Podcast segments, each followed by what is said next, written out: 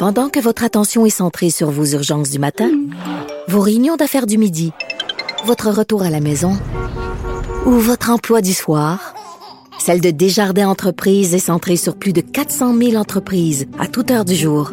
Grâce à notre connaissance des secteurs d'activité et à notre accompagnement spécialisé, nous aidons les entrepreneurs à relever chaque défi pour qu'ils puissent rester centrés sur ce qui compte, le développement de leur entreprise.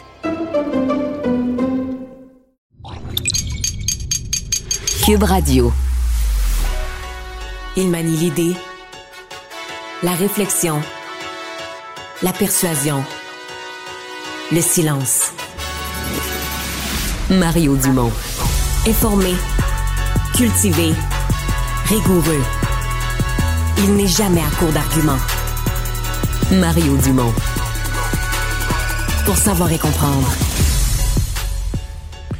Bonjour tout le monde, bienvenue à Cube Radio, bienvenue à cette émission de fin d'après-midi. Notre but chaque jour, c'est de vous résumer de la meilleure façon qui soit ce qui s'est passé durant toute la journée euh, en actualité. Il y en a eu pas mal aujourd'hui. Je vous dis tout de suite qu'on va avoir euh, tout à l'heure euh, en studio le beau-père de Jason Collin, jeune homme à Montréal-Nord qui est tombé sous les balles selon ce qu'on comprend mauvais endroit au mauvais moment euh, dans cette réalité à Montréal des, des, des, des crimes par arme à feu.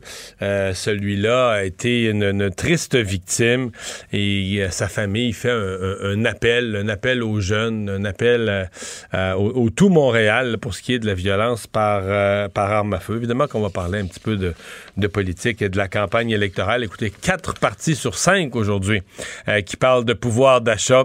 encore là, comme, comme hier, c'est un peu drôle. Le Parti euh, libéral du Québec et la Coalition Avenir Québec, le PLQ et la CAQ, essentiellement, euh, qui arrivent avec des propositions là, semblables. Aujourd'hui, c'était sur les aînés. Tout de suite, on rejoint Julie Marcoux et l'équipe de 100% Nouvelles. 15h30, c'est le moment d'aller retrouver notre collègue Mario Dumont. Salut Mario. Bonjour. Alors, pour une deuxième journée consécutive, tiens donc, la CAQ et le Parti libéral du Québec font à peu près la même annonce aujourd'hui après les baisses d'impôts d'hier. Allocation, 2000 dollars pour les aînés de 70 ans et plus. Et ça fait réagir Mme Anglade plus d'une fois aujourd'hui. On va l'écouter. Après les, euh, les, garderies à 8,70, après la baisse d'impôts, après maintenant les allocations pour les aînés, je vous dirais que François Legault, là, c'est un copieur. Puis le plagiat, là, c'est une cause de renvoi. Quand on parle des garderies, quand on parle de la baisse d'impôts, quand on parle des aînés, sont toutes à l'intérieur du programme du Parti libéral du Québec. Alors, il aime copier. Bon, il aime copier, faire du plagiat, c'est un copieur. Qu'est-ce que tu as pensé de la réaction de Dominique Anglade?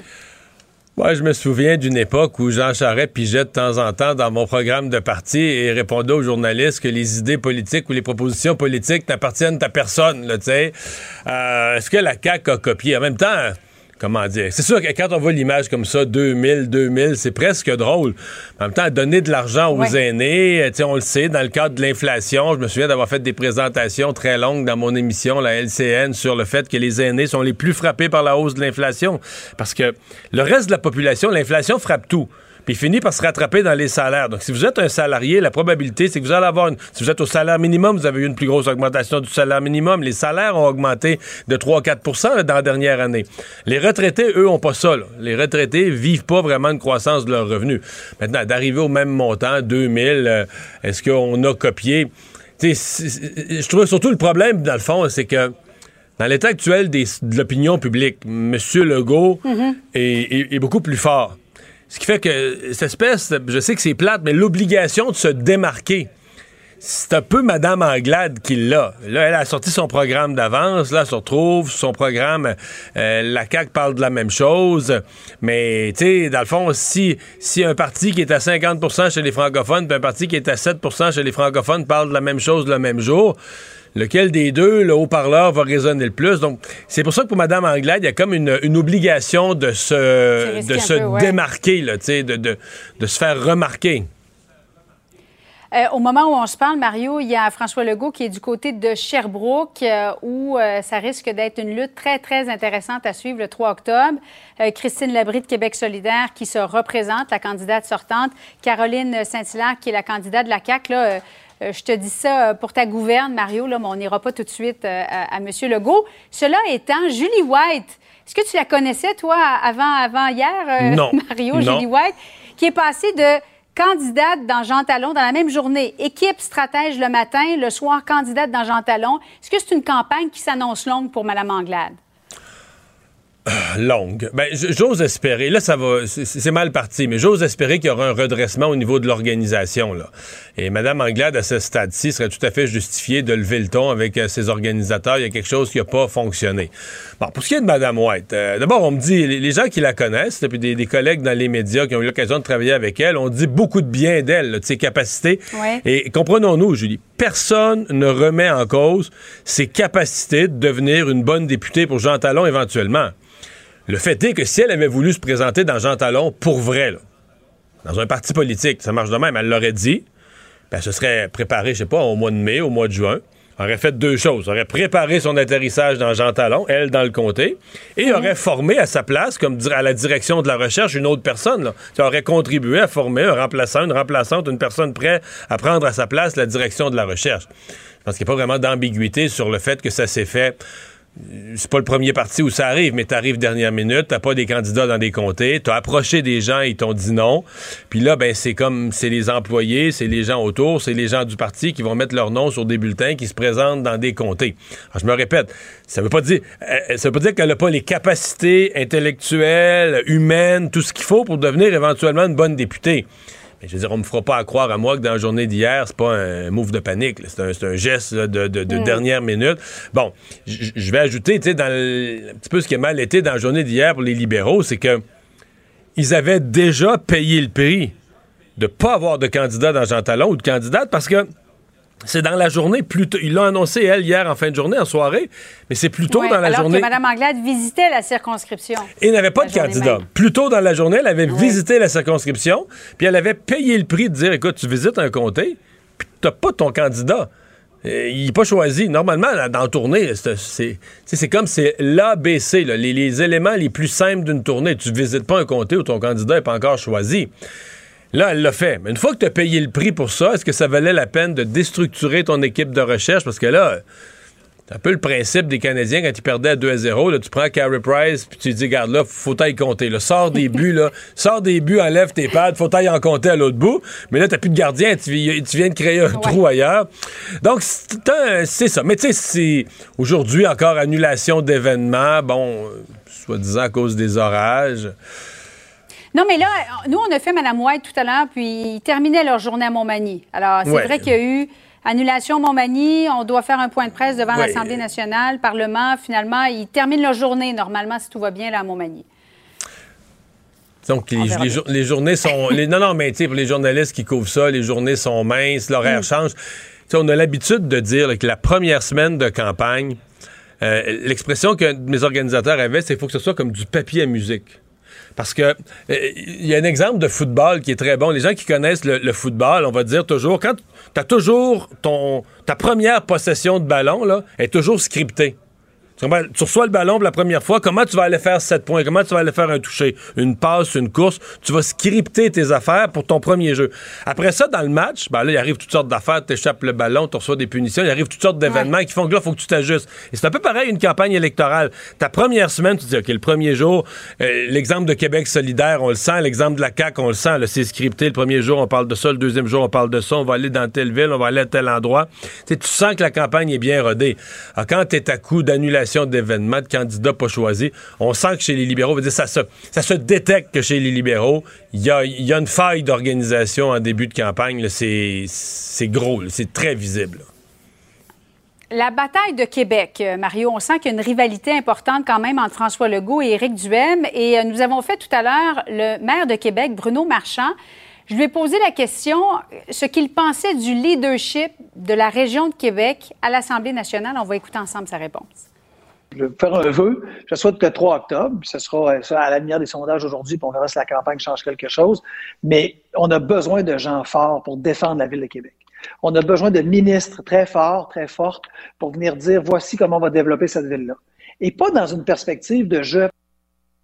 Mario, risque-t-il d'y avoir des changements de visage de ministres à Québec? Pas impossible pas impossible. Il y a quelques gros noms qui arrivent sur la rive sud de Québec aussi, notamment Bernard Drainville. Mhm. Donc, euh, ce sera, à, ce sera à surveiller. Mais ouais, moi, je suis pas certain qu'elle va être euh, ministre, par exemple. Peut-être que oui, je le sais pas, mais je- pour moi, c'est pas un automatisme du tout. Mais oui, c'est pas impossible Mhm. qu'il y, ait des, euh, qu'il y ait des changements dans la région de Québec. En fait, c'est même, euh, c'est même probable. Et euh, euh, la bataille de Québec, au fond, c'est pas juste une bataille à deux, c'est une bataille à trois. Il faut, y intégrer Québec solidaire, qui est là dans deux comtés, dans Tachereau et dans, euh, Jean Lesage, dans ce qui est le secteur Limoilou, Jean Lesage. Et Québec solidaire, quand même, euh, c'est le parti qui a des positions claires contre le troisième lien, donc très, très pro-tramway, etc. Donc, pour moi, la, la, la joute, elle se fait vraiment à trois à Québec. Il y a- il y, a des comtés où Québec solidaire ne sont pas dans le décor du tout, du tout, là, dans l'ouest de Québec. Il y a des comtés où ils sont pas dans le décor, mais c'est une lutte qui se fait à trois. Ce qui nous ramène d'une certaine façon, Julie, au Parti libéral, parce que Mme Anglade, depuis le déclenchement, elle est comme installée à Québec. Elle est toujours à Québec. En, en- en tout Ils n'ont aucun comté en ce moment à Québec. Ben, c'est pas, juste qu'il n'y en a aucun. À mon avis, ils n'ont pas vraiment d'espoir. Il y a Jean Talon qui était une forteresse autrefois, mais dans l'état actuel des choses. Ouais. Donc, tu te dis, OK, pourquoi Mme Anglade s'accroche plusieurs jours consécutifs dans une région, en tout cas, à moins qu'elle sache des choses ou qu'elle voit. Dans le dernier léger, les libéraux étaient à 6% à Québec. Là. Alors, tu te dis, OK, pourquoi tu. Pourquoi tu visiblement, tu as peu de militants, tu n'es pas capable de faire des rassemblements importants, tu pas tous tes candidats. Alors, pourquoi passer, s'installer autant de temps à Québec alors que ça semble pas être un champ de bataille si crucial pour elle? Il y a, d'autres régions, euh, l'Outaouais, Montréal, plusieurs secteurs, euh, Laval, où le parti, même à la limite les cantons de l'Est, où le Parti libéral est plus compétitif. Je, te dis, je, suis étonné de certains choix stratégiques. En terminant, euh, je voulais t'entendre sur cette caricature du caricaturiste qu'on connaît sous le nom de Boris dans De Gazette. On va voir la, caricature à l'instant. C'est un chien qui urine sur euh, l'affiche de René Lévesque qui célèbre ses 100 ans cette année. Avec, et le chien porte un, juste au corps du drapeau canadien. On va écouter euh, Paul Saint-Pierre Plamondon. C'est une caricature pour lui qui n'a pas passé du tout. On célèbre le centième anniversaire de la vie d'un grand homme qui a prôné que le Québec devrait décider par lui-même et devenir enfin une société normale sur le plan démocratique, linguistique, culturel. Et cette caricature pisse dessus. Donc moi, mon message pour vous aujourd'hui, c'est que le fédéralisme à plat ventriste, ça donne ça. Couchez-vous par terre, écrasez-vous, puis ils vont vous piler dessus. Tenez-vous debout, tenez-vous droit, et vous aurez du respect. La seule manière qu'on aura un jour du respect, comme société normale, c'est lorsque nous serons un pays, lorsque nous serons indépendants. Le caricaturiste s'est défendu en disant Écoutez, je, suis désolé, c'est pas le message que je voulais envoyer, j'ai été mal compris, il fallait prendre la caricature au deuxième degré. Est-ce que ça peut aider le Parti québécois, ça, Mario? Ben, je comprends euh, Paul Saint-Pierre Plamondon de réagir comme ça. Ça rentre exactement dans son thème de semaine de campagne, donc je le comprends très bien. Moi, si tu me le demandes, j'ai vu ce matin la caricature, moi. Avant d'avoir eu les commentaires de qui que ce soit, je ne l'ai pas interprété comme... En fait, je l'ai plus interprété comme le caricaturiste dit... Moi, j'ai vu ça, bon, tu sais, une vieille madame anglophone qui a jamais aimé René Lévesque, puis son chien va uriner devant l'affiche, puis tout ça, ça te dit ce que ça dit, avec un dra- le chien qui porte son petit drapeau du Canada sur le dos, puis il a jamais aimé René Lévesque, puis j'ai pas vu ça, là, tu sais, qu'on allait, euh, que comme si on, comme il dit, pisser sur René Lévesque, puis comme euh, si à l'occasion du centième anniversaire. En même temps, les caricaturistes sont aussi là pour être iconoclastes, là, pour dire un peu, euh, tu sais, secouer les sociétés, dire l'inacceptable, mais j'ai pas, euh, je peux pas partager la réaction de Paul Saint-Pierre Plamondon. Moi, j'ai pas interprété la caricature comme étant une telle offense à René Lévesque, plus une, plus une image des deux solitudes, là, tu sais, que s'entend René Lévesque, pour le Québec francophone, c'est un, c'est un demi-dieu, mais que la madame anglophone de Westmount, c'est caricatural, hein, on dit que c'est une caricature, la vieille madame de Westmount avec son chien qui a, un drapeau, faire réfléchir, ouais. qui a un drapeau du Canada sur le dos, ben là, le chien, voici ce qu'il fait. J'ai pas, euh, moi, j'ai pas eu une réaction épidermique du genre, sincèrement. Je, réponds sera avec nous, honnêtement et d'ailleurs, le franchement. caricaturiste de Gazette dans les prochaines minutes. Merci beaucoup, Mario. Au revoir. Alors euh, voilà, donc euh, ben on va euh, plus tard dans l'émission revenir donc sur ces, ces difficultés au, au, Parti libéral du Québec. On va revenir aussi sur les je vous dis les quatre partis qui ont parlé de votre portefeuille aujourd'hui.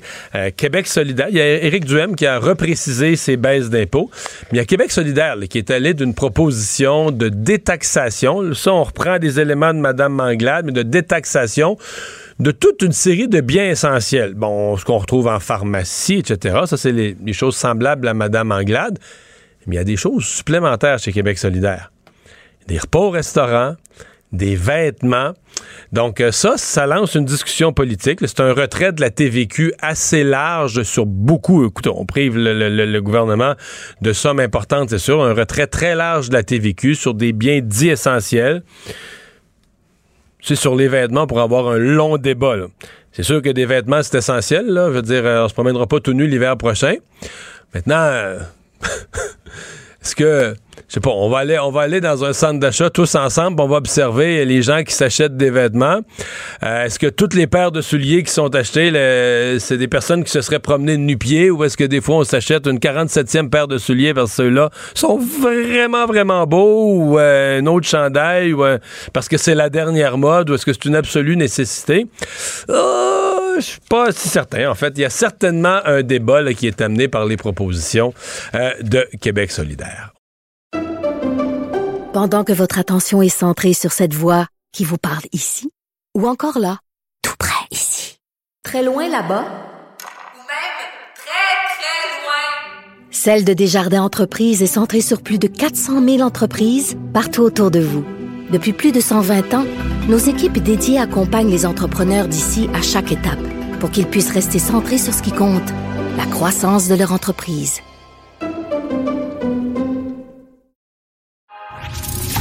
Maître vulgarisateur, il explique et communique l'inexplicable. Mario Dumont. La chronique argent. Une vision des finances pas comme les autres. C'est l'heure donc de parler d'économie. Francis Gosselin, bonjour. Salut Mario, comment ça va? Ça va bien. Une tuile qui tombe sur euh, la caisse de dépôt, un investissement qu'ils avaient fait et qui euh, tourne mal aujourd'hui. C'est pas un petit investissement. Mario Lacaisse avait investi un milliard de dollars dans l'entreprise indienne Azure Power Global.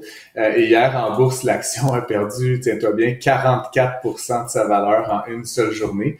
Euh, elle a perdu depuis le début de l'année environ 70% Donc, le milliard qui avait été investi vaut euh, au bon mot 300 millions de dollars aujourd'hui. Donc, c'est quand même une, une tuile additionnelle. On a vu, Azure, c'est quoi? C'est de l'électricité propre, du solaire?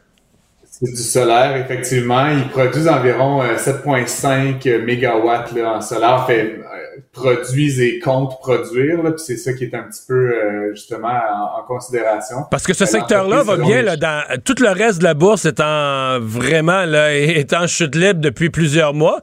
Mais le secteur des énergies, des énergies propres, malgré tout, tient un peu la route là-dedans. c'est quoi cette entreprise-là? C'est qu'elle n'était pas aussi bonne qu'on pensait? Ben c'est ça. Ben il y a des, plusieurs enjeux là, puis notamment de, de, comptabilité. Un des faits à, savoir là, puis une des raisons qui explique la, la, la chute d'hier, l'entreprise n'est pas capable de produire ses états financiers en ce moment. Ouais. Euh, c'est quand même une entreprise cotée en bourse. Là. Euh, ils ont des gros problèmes de gouvernance liés là, à toute la gestion financière. Je pense qu'il y a beaucoup de capital, un peu de risque. Euh, comme euh, l'investissement de la Caisse de dépôt. Il y a aussi le fonds de pension des professeurs de l'Ontario qui est deuxième investisseur là-dedans. Puis ensemble, les deux fonds canadiens, la Caisse et euh, le fonds ontarien, possèdent 75% de l'entreprise. Donc c'est c'est plate pour la Caisse, mais c'est plate pour les Canadiens aussi dans leur ensemble. Puis ils ont des gros enjeux, comme je dis, de produire leurs chiffres.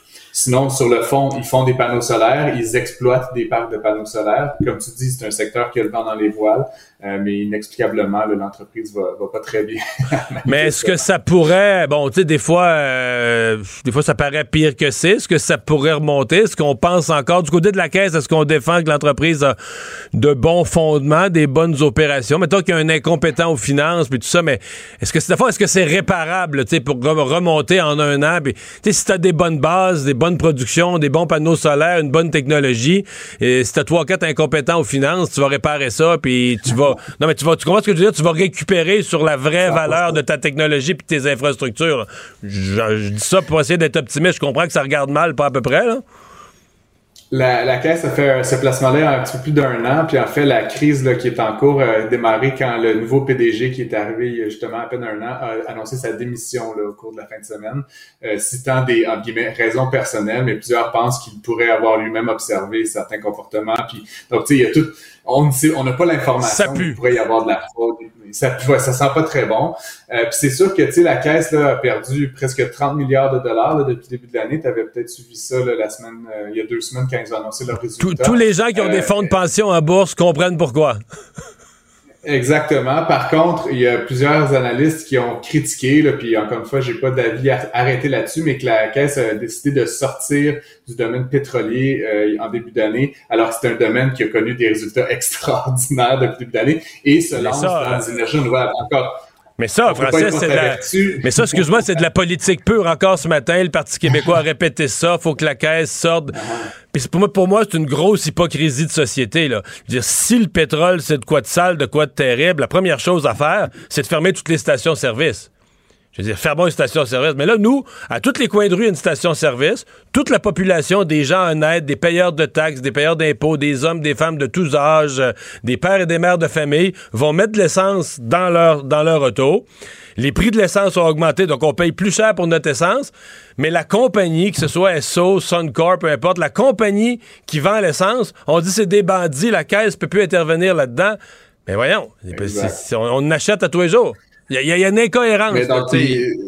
plusieurs personnes ont établi un parallèle entre, comme je l'ai dit, cette décision-là de la Caisse de sortir du pétrole puis de se lancer donc dans des énergies vertes. Puis comme on le voit, elles sont vertes, mais derrière, comme tu dis, il y a quelques. je pense que ce n'est pas que quelques financiers là, qui, qui agissent un petit peu de manière répréhensible chez Azure. Donc, euh, bref, une mauvaise nouvelle pour la caisse. Puis c'est tout le courant là, qu'on appelle ESG, là, euh, environnement, société, gouvernance, qui est très populaire dans le milieu de, la finance euh, institutionnelle, qui évidemment là, se fait un petit peu ramasser quand des choses comme ça sortent. Ouais. C'est un grand sujet de débat dans le milieu de la finance. Francis, c'est euh, une, autre journée où il y a beaucoup d'économies dans la campagne électorale. En fait, aujourd'hui, il y a quatre partis sur cinq dont euh, le, dévoilement de, chapitres de programme euh, concerne directement le pouvoir d'achat des gens. Qu'est-ce que tu en as retenu? Euh, ben, comme tu l'annonçais avant la pause, donc euh, il, y a le, il, y a comme deux plans qui, si tu veux, qui s'opposent. Je, trouve ça un peu drôle, là, mais tu as le plan portefeuille puis le plan bouclier. Le plan portefeuille, c'est le PLQ, euh, puis qui essentiellement se ressemble beaucoup. Donc le PLQ, là, pour commencer avec eux, Madame Anglade a annoncé 2000 dollars qui seraient donnés pour les années de plus de 70 ans. dans son plan bouclier, la CAC fait exactement la même chose. 2000 dollars pour les... 70 ans. Euh, et, dans les deux cas, il y a une mécanique de. Contrairement, par exemple, au chèque de la CAQ, mais il y a une mécanique de. Euh, jusqu'à un certain revenu, tu ramasses le 2000, puis là, à partir de, plus haut revenu, oups, le montant baisse progressivement. C'est dégressif. C'est dégressif, exact. OK. Et, ça touche euh, essentiellement les ménages moins nantis, ce qui est pas une, mauvaise mesure. Là. Donc, pour évidemment, c'est souvent eux dont la proportion du revenu est le plus largement dédiée à la consommation. Hein, quand on gagne pas beaucoup. Chaque dollar, on mange, on se déplace, etc. Alors que souvent, les riches, ben, ils ont de l'épargne, ils ont de l'immobilier, ils ont d'autres sources de dépenses, si tu veux. Fait que c'est souvent des mesures qui touchent. Puis surtout pour les aînés de 70 ans et plus, euh, je trouve que ça peut être intéressant et louable que ces gens-là finissent pas dans la, finissent dans la dignité de leur, leur, vie. Donc, euh, des, petits montants comme ça. Ça reste des, des, euh, des, plans qui vont coûter autour de 2 milliards à l'État québécois. Là, donc, ces, ces engagements-là de la CAQ Mais l'originalité, si je peux dire aujourd'hui, est venue de Québec solidaire, euh, qui propose bon, quelque chose que Dominique Anglade a déjà mentionné, là, un plan de, de détaxation de biens essentiels. Donc, puis il y, a des choses qui étaient dans le plan de Dominique Anglade qu'on retrouve dans le plan de Québec solidaire. Exemple, ce qu'on les, les éléments de pharmacie et de soins personnels. Mais là, au Québec solidaire va plus loin, et là, ça frappe un peu l'imaginaire. Les vêtements, euh, les restaurants, je sais pas si tu as eu le temps de regarder le plan détaillé, mais le restaurant, c'est-tu n'importe quel prix, n'importe quelle facture? Les vêtements, si euh, si je vais m'acheter, moi, un suit chez Harry Rosen à 3800 dollars, euh, ça m'arrivera pas. Je suis trop gratteux pour ça, ça arrivera pas, mais est-ce que je est-ce que j'économise la TVQ? Euh, oui, ben c'est ce que j'en comprends, c'est que oui, là, mais après, tu sais, c'est pour moi, bon, euh, deux choses. Sur, sur le comme, sur la forme, tu sais, enlever la TVQ, puis là, ce que fait, ce qui explique Québec solidaire, c'est que ce sera temporaire en attendant que l'inflation revienne en bas de 3% C'est ça. La Banque du Canada. Euh, c'est une drôle de, de logique, euh, Mario. Puis tu sais, je veux pas faire mon professeur d'économie, mais ça reste que si tous les biens, surtout, tu sais, c'est comme beaucoup de biens. Là, on parle de restaurants, d'alimentation à l'épicerie, de, de, de vêtements, de, de plein d'autres biens. Euh, si tout devient 15% moins cher, puis qu'on a la même quantité d'argent dans nos mains, ben le, le prix de tout va augmenter. Là. En fait, de, de garocher trop d'argent dans l'économie dans une période d'inflation, ça fait juste renforcer l'inflation. Fait que c'est pas une très, très bonne mesure. sur, sur les euh, taxes de vente, là, euh, question technique, là, je la pose autant pour Mme Anglade je sais que les, les, les, commerces, généralement, ils disent c'est assez compliqué dans les caisses enregistreuses ou, tu sais, savoir, mettons, tel bien. Par exemple, dans les pharmacies, ben, tu sais, tel cosmétique, du rouge à lèvres, ça, ça serait taxé. Mais le Lipsil, lui, comme il y a une, une fonction de santé de te protéger les lèvres, il serait pas taxé. Euh, taxé, pas taxé, taxé, pas taxé. La crème, toutes les crèmes pour le corps, tu sais, cette crème-là est parfumée, c'est une crème de luxe Chanel, elle, elle serait taxée. Mhm. Mais l'autre petite crème, c'est pour les pieds secs, elle, serait taxée, elle serait pas, elle serait détaxée, elle serait euh, il me semble que dans une pharmacie, il y a toute une opération, non?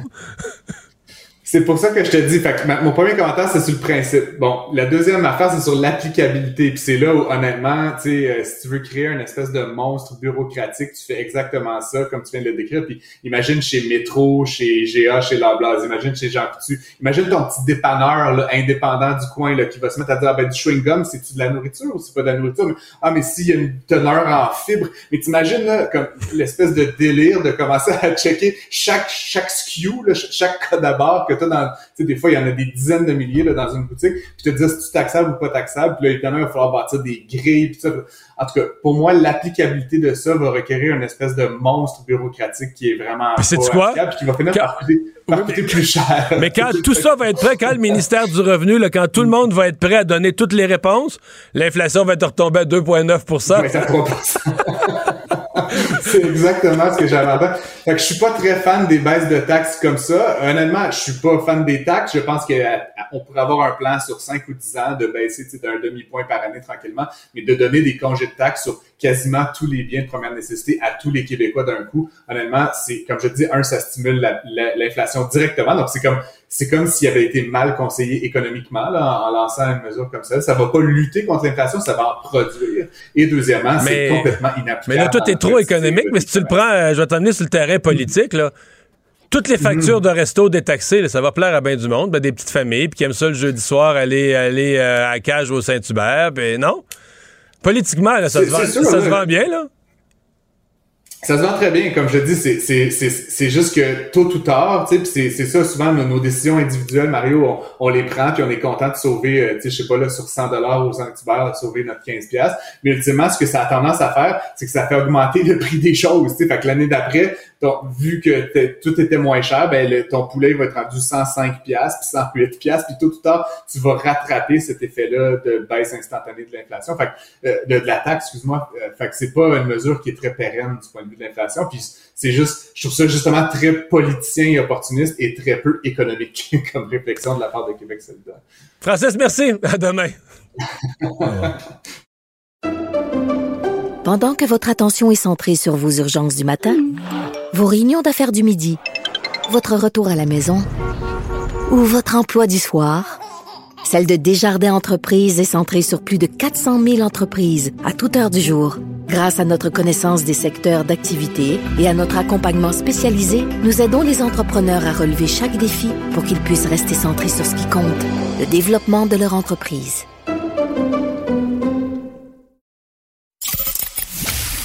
Il lance sa ligne au bon endroit pour obtenir l'information juste. Mario Dumont. Pour savoir et comprendre. Cube Radio.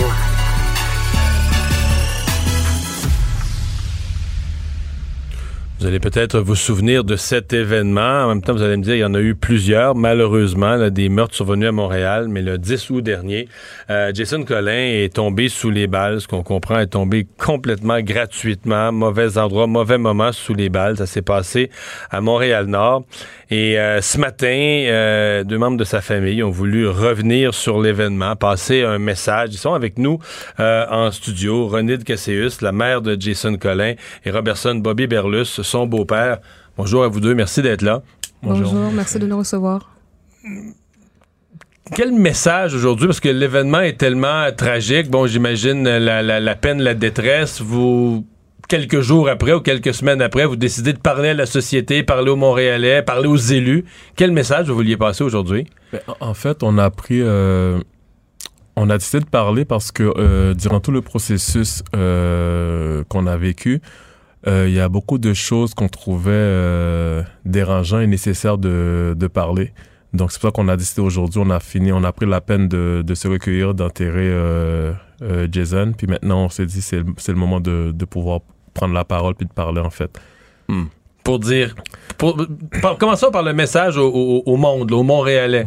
Mais déjà, le message, pour un message qu'on aimerait faire, c'est plus, je vous dirais plus euh, à la jeunesse, ben à tout le monde en fait, mais particulièrement à la jeunesse, où ce que on, on est conscient que cette jeunesse-là euh, a peur, et est, pris de beaucoup de pression.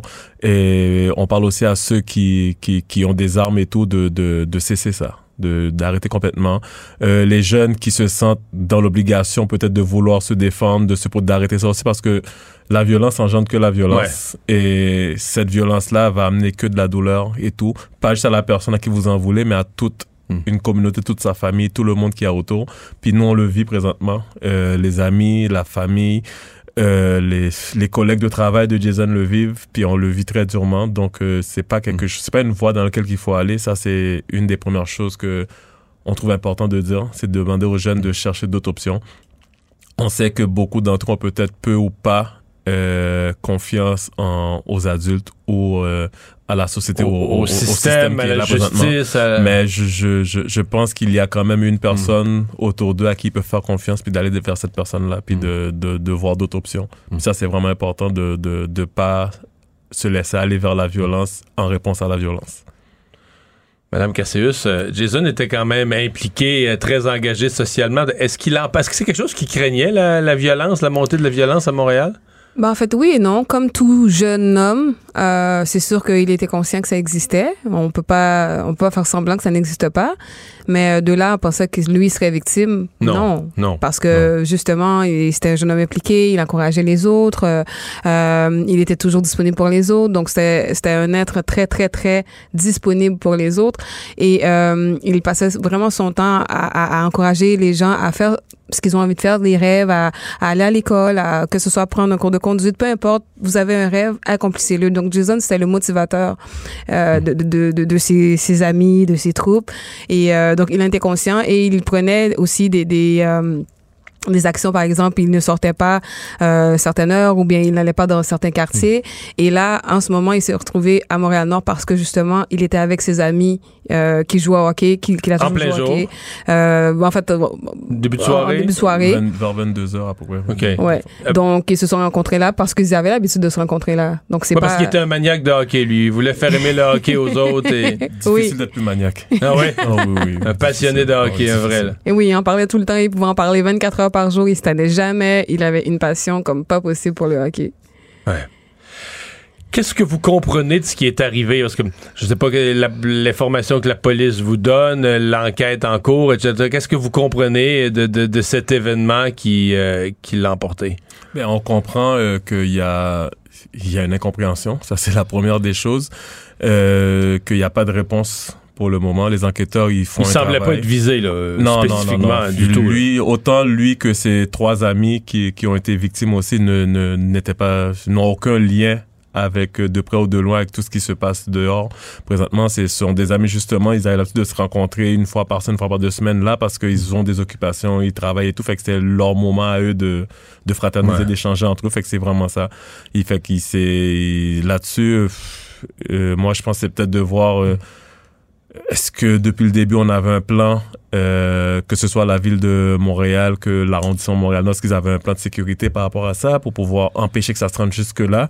C'est, c'est, c'est, c'est toutes des questionnements que nous, on a aujourd'hui. On n'a pas de raison pourquoi ça arrivé, mais on a des questionnements par rapport à est-ce que tout a été fait pour pas que ça n'arrive? Mais la première chose, je vous pose la question, mais dans ce qui, pour pas que des choses comme ça arrivent, la première chose, c'est de restreindre la circulation des armes à feu illégales.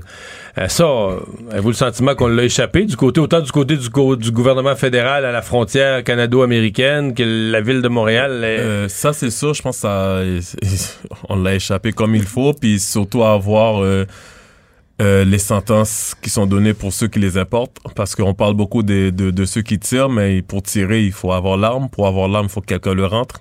Et, ça, c'est payant, ça, c'est... Ben, je pense que c'est payant, mais si la personne prend cinq ans puis il sort au bout de, de quelques mois, c'est c'est c'est c'est pas c'est pas une si grosse peine que ça. Fait que alors que euh, je pense que ce sont ces armes-là qui, qui font des victimes. Donc c'est c'est mm. c'est vraiment de réfléchir par rapport à ça. Puis je pense qu'il y a il faut aussi se tourner peut-être vers euh, vers qui peut aller vers ces jeunes-là, vers l'intervention, vers la prévention, vers tout ça. Puis c'est pas ça qu'on voit aussi. Oui, il y a des armes qui circulent, mais c'est c'est pas tout pour que amener pour que quelqu'un aille utiliser une arme, mais il faut qu'il y ait un, il faut qu'il y ait un processus. Même s'il y a des armes dehors, j'en ai pas, vous en avez pas, donc on n'a pas l'intérêt d'aller chercher. Donc il y a un processus qui amène la personne à prendre l'arme. Donc c'est c'est là qu'il faut regarder aussi, pas juste dans, dans l'outil qui est en circulation, mais qu'est-ce qui amène la personne à l'utiliser. Puis, qu'est-ce que vous y voyez, euh, le, développement de, de gangs criminalisés, euh, de gens qui appartiennent à des gangs pour faire de l'argent, puis pour après ça, pour se défendre en gang ou défendre leur territoire, ben s'habituent à traîner une arme à feu tout partout. C'est ça le processus qui. Ben, qui... Je pense qu'on a dépassé ce, ce stade-là. ah oui? oui, je pense qu'on est on, est totalement ailleurs. On, on, est dans, dans des jeunes qui sont désillusionnés, dans des jeunes qui se sentent obligés de se protéger parce qu'ils ne se sentent pas protégés par la, par la, par la société, dans, dans un système où ce que il y a de tout. Il y a, il y a la, il y a la criminalité, il y a, il y a la délinquance, il y a peut-être des problèmes de santé mentale. Il y a un mélange tellement immense de, de, de, de, de tout. Puis je, vous dis ça parce que euh, je sais pas si vous avez su, mais elle a 20 ans d'expérience en intervention. Moi, j'en ai 18 comme travailleur de rue, donc on en voit donc les deux, vous êtes dans le domaine du, travail de rue, de l'intervention auprès des jeunes. Oui, jeunes, familles. Fait qu'on on voit l'évolution, on voit les, les difficultés qu'il y a. Puis c'est, je pense que si on veut euh, arriver à bout de ça, c'est, c'est, il, il, faut, il faut un vrai plan. Et c'est pas un plan de juste injecter dans la police. J'ai rien contre le fait d'injecter dans la police, mais il y a un déséquilibre qu'on injecte pas dans la police.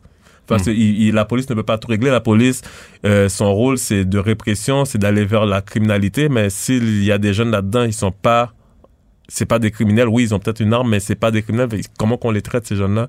Les jeunes qui mm. sont en voie d'eux, comment qu'on les traite? C'est, c'est, il faut pas attendre qu'ils tirent pour pouvoir les arrêter. Il faut empêcher qu'ils tirent dès le départ. Mm.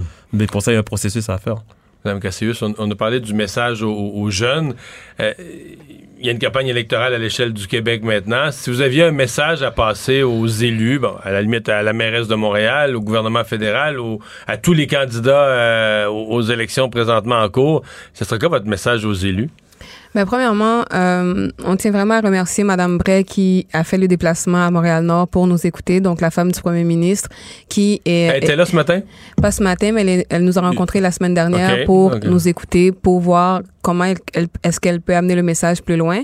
Et euh, donc ça, on tenait à la remercier parce que autrement, on n'a pas eu de, de, de, soutien de qui ou de quoi que ce soit, ah euh, des instances, des institutions ou quoi que ce soit. Donc, euh, on comprend que si nous qui sommes dans le milieu depuis 15-20 ans, on est traité comme ça. Donc, on, on, est un petit peu inquiet pour les familles qui ne sont pas comme nous, qui sont peut-être moins... sans ressources, euh, voilà, qui connaissent pas du tout le fonctionnement. Qui sont pas au courant trop trop, qui comprennent peut-être des fois pas le système. Donc, eux aussi, ils peuvent être victimes. Et le décès de Jason démontre clairement que euh, personne n'est à l'abri, en fait. Et euh, moi, ce que j'aimerais vraiment euh, dire à, aux élus, à la population, donc, il est temps qu'on se rende compte qu'il y a quelque chose qu'on a manqué. Parce que Jason n'est pas le premier. Mais est-ce qu'il va être le dernier? Est-ce qu'on va faire de quoi pour qu'il soit le dernier? Est-ce qu'il y a un plan de sécurité qui est mis en place? Que contient ce plan? À qui s'adresse-t-il? Message, j'espère qu'il sera euh, entendu. Euh, bon courage à vous deux. Merci d'être euh, passé en studio. Je le rappelle, Jason Collin, décédé le 10 août dernier. Merci, bonne chance. Merci, de nous recevoir. Il lance sa ligne au bon endroit pour obtenir l'information juste. Mario Dumont. Pour savoir et comprendre. Cube Radio.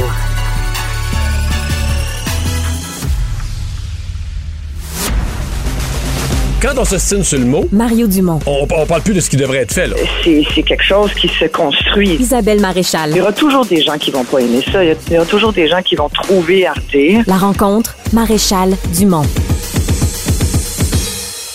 Bonjour Isabelle. Salut Mario. Alors, euh, tu euh, nous ramènes dans tout le questionnement du, du- du médecin de famille, des, des promesses de un médecin pour chaque Québécois. Euh, Est-ce que tu vas jusqu'à soulever la question, est-ce vraiment nécessaire que tous et chacun aient un médecin de famille?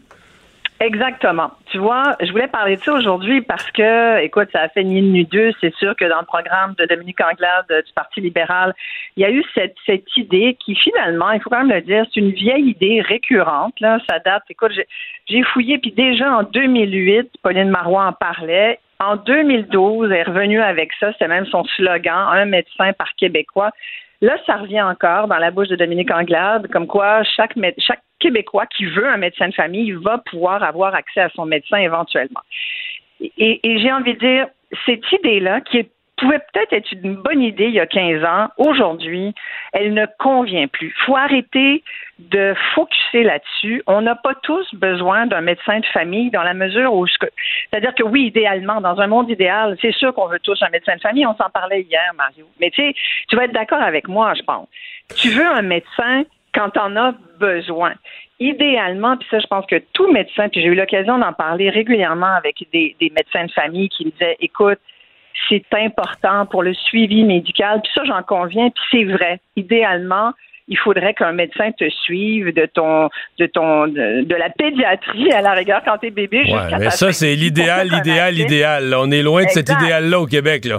Oh, on est tellement loin de ça. Mais les GMF, tu sais, les GMF dont on nous vante beaucoup le modèle depuis des années, hein, on les a beaucoup vantés, les GMF, groupe de médecins de famille, qu'on nous a vantés euh, et vendus aussi beaucoup comme une solution, devaient nous assurer d'avoir un médecin de famille du groupe. C'était ça, là. Écoute, aujourd'hui, moi, dernièrement, j'en ai pas, on se le disait hier, moi, j'en ai pas, toi, t'en as pas, puis on est quatre à la maison à pas avoir de médecin de famille. On m'a dit dernièrement, ben, écoute, Isabelle, si t'en veux un, t'es mieux de faire une demande pour chacun des membres de ta famille, puis comme ça, vous aurez chacun votre médecin de famille. Et t'as envie de dire, change le nom. C'est pas un médecin, tu comprends? C'est un médecin individuel, là, ouais. ben là, franchement, pourquoi tu appelles ça un médecin de famille si ça me traite moi, mais pas ma famille? Et tu sais, il y a une logique à avoir un médecin de famille. C'est que ta famille, en famille, on a des comportements familiaux, on a des habitudes alimentaires, sociales. euh, Et c'est important de savoir c'est quoi dans ta famille, comment vous vivez, comment vous vous organisez. Sais, euh, Béliveau nous dit souvent euh, 80% de nos maladies, euh, c'est des maladies qu'on pourrait, euh, sur lesquelles on a une influence. sais. On pourrait, en changeant nos habitudes, par exemple alimentaires ou sportives ou autres, on pourrait influencer notre état de santé. D'où, à la base, le GMF, oui, c'est une bonne idée, mais tel qu'appliqué aujourd'hui, puis je veux dire, c'est pas moi qui le dis. Au printemps dernier, l'IRIS, l'Institut de recherche et d'info, euh, d'information socio-économique, euh, que tu connais bien, avait dit, écoutez, ce modèle-là ne répond pas aux besoins des Québécois, il répond pas aux objectifs. Les patients, il n'y a pas assez de patients qui sont pris en charge. Ça aide pas du tout à désengorger les urgences. Arrêtez de nous dire que ça va le faire. Puis en ce qui concerne l'accès aux services psychosociaux de première ligne, ça, ça rate le coche complètement. Mais c'est pas anodin. Et pourquoi je te parle des, des, des GMF, c'est qu'on a transféré beaucoup de ressources des CLSC au GMF, au, au moins la moitié à peu près des gens là. Et ce que ce que ça a fait, puis pourquoi je te parle des, CLSC, c'est que euh, on a entendu aujourd'hui euh, Gabriel Nadeau-Dubois nous parler de cette proposition de Québec solidaire qui trouve tellement comme bien du monde, on est tous d'accord avec ça. C'est vrai qu'on est trop centré sur l'hôpital, puis on est trop centré sur le médecin, puis c'est le médecin qui est le bon Dieu au Québec. Là, il va falloir se désengager de cette image-là. Mais dire on va recentrer les soins de santé avec un service 8 à 1 bonifié qui va devenir le premier lieu de triage, le premier contact, ça va éviter que tout le monde se rende à l'urgence. Moi, j'y crois pas, Mario. Je sais pas si toi tu y crois, mais moi Ben, en j'entendais fait, dire ça, puis je me disais, ça n'a pas de bon sens de dire ça. Ben, en fait, c'est que pour moi, le 8 à 1, ça a du bon sens, son affaire, mais de, de trier, de dire tu vas appeler un endroit, on va te donner la bonne ressource. Sauf que c'est pas magique. Je veux dire, mettons qu'on. La personne qui est au téléphone, là, moi, je suis assis, là, moi, tu me mets préposé, je suis assis au 8 à 1, là. OK, puis je, je sais pas, je suis assis au 8 à 1, puis je reçois un téléphone d'une personne de Châteauguay. Faut que je l'oriente vers la bonne ressource. Mais. Isabelle, si l'hôpital Anna Laberge est à 200% de débordement à l'urgence, puis qu'il n'y a pas d'autres cliniques dire, même si je suis au téléphone, je suis plein de bonne foi, qu'est-ce que je vais dire à la personne qui est malade là, au bout de la ligne? Exact. Si je peux pas y inventer, je peux pas y inventer une. 5 heures. Ouais, Ouais, ouais. Exactement. Puis ça, là, ce que tu décris, ça n'a pas besoin de, s'appeler 8 à 1 bonifié. Ça s'appelle Rendez-vous Santé Québec. Ça existe déjà. Tu peux prendre un rendez-vous toi-même en ligne pour avoir accès à un médecin. Puis je vais te dire quelque chose, ben ça marche pas vraiment parce que j'ai encore essayé euh, le service euh, il y a deux semaines.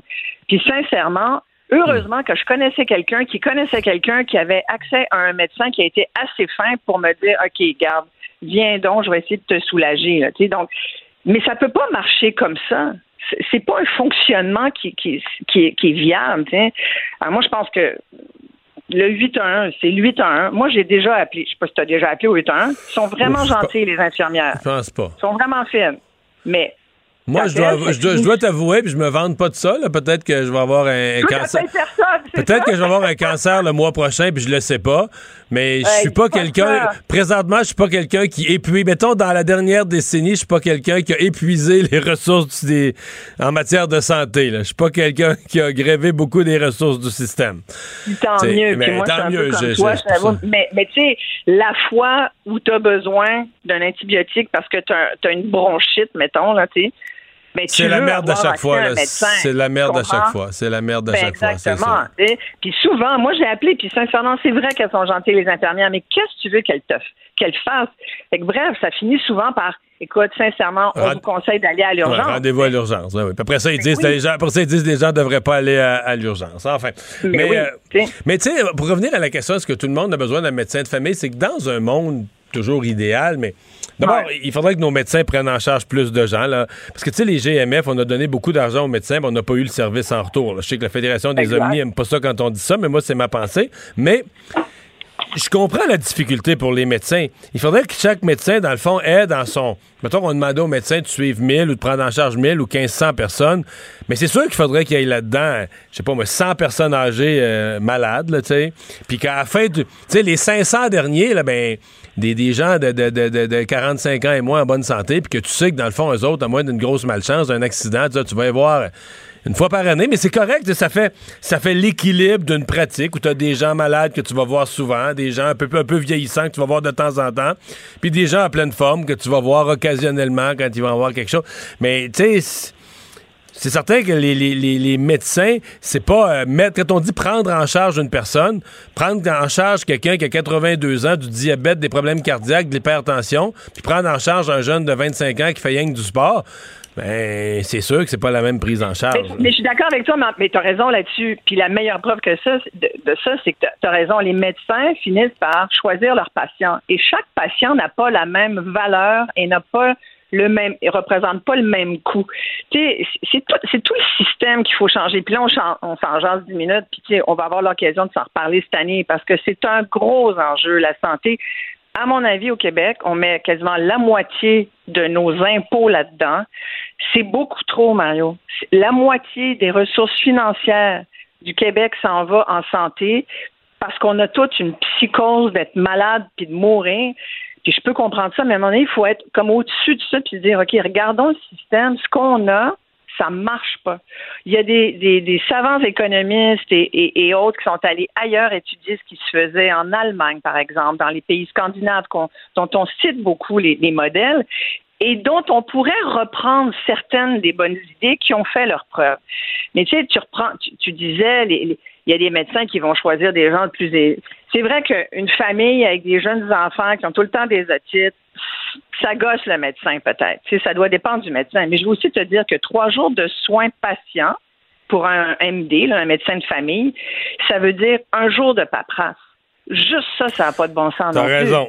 T'as raison. Tu sais? Fait Ça, c'est- faudrait qu'on arrête de demander à nos médecins d'écrire des formulaires, puis qu'on leur, puis qu'ils nous regardent. Prochaine fois que tu vas voir ton médecin là, dans trois ans, tu, regarderas, moi, s'il te regarde, s'il prend le temps de t'écouter pour le fun. Malheureusement, ça arrive pas souvent. Puis quand t'en pognes un qui est comme ça, oh mon Dieu, c'est comme tu, veux pas le perdre. tu veux pas le perdre.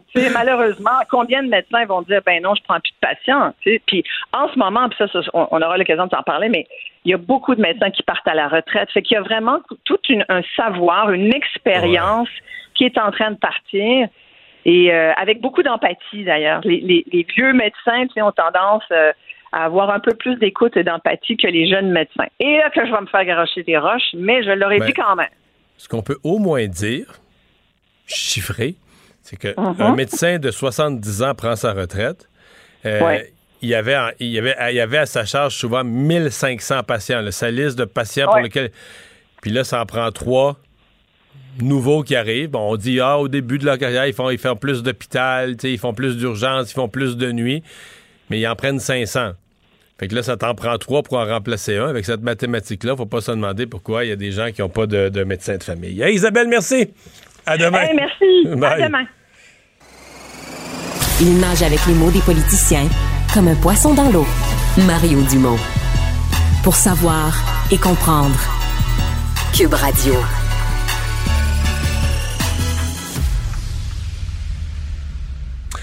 Alors, euh, le Parti québécois, qui jusqu'à maintenant dans la campagne avait surtout parlé, euh, bon, question de langue, question de défense du Québec.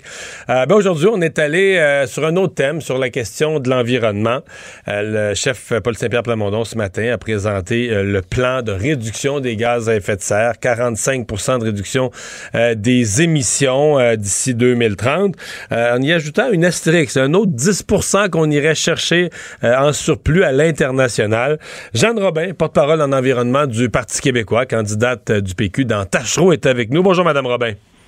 Bonjour, M. Dumont. Bon, euh, le gouvernement actuel a des cibles de 37,5% euh, Québec solidaire, 55 Le PQ arrive avec 45 Pensez-vous que les citoyens s'y démêlent, ont l'impression que c'est euh, que c'est sérieux, qu'un dise qu'il veut en faire plus que l'autre? Pensez-vous que les gens y croient?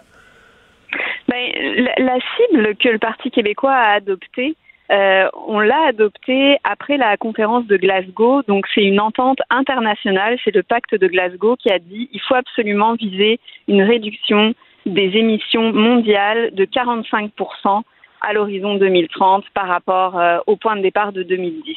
Donc, euh, par souci de cohérence avec Glasgow, le Parti québécois s'est engagé à réduire de 45% Et effectivement, on a décidé de faire un peu plus que notre part, parce que comme tous les pays développés, le Québec a quand même une responsabilité historique dans les émissions de gaz à effet de serre. Donc, on a choisi plutôt que de mettre trop la pression sur les réductions à l'interne parce qu'on pense que c'est difficile d'en faire plus que 45%, on s'est dit on va contribuer à une réduction additionnelle à l'international, donc en soutenant des réductions ailleurs, ce qui nous permet d'annoncer un 45 plus 10. Donc, le plus 10, euh, commençons par ça. Là. Euh, qu'est-ce qu'on fait à l'international? Est-ce que là, vous parlez, par exemple, du projet de François Legault d'exportation d'électricité à l'État de New York? C'est-à-dire, si on, si on retire là-bas des, des, des, usines au charbon ou des usines au gaz et euh, qu'on les remplace par de l'hydroélectricité, est-ce que c'est ça?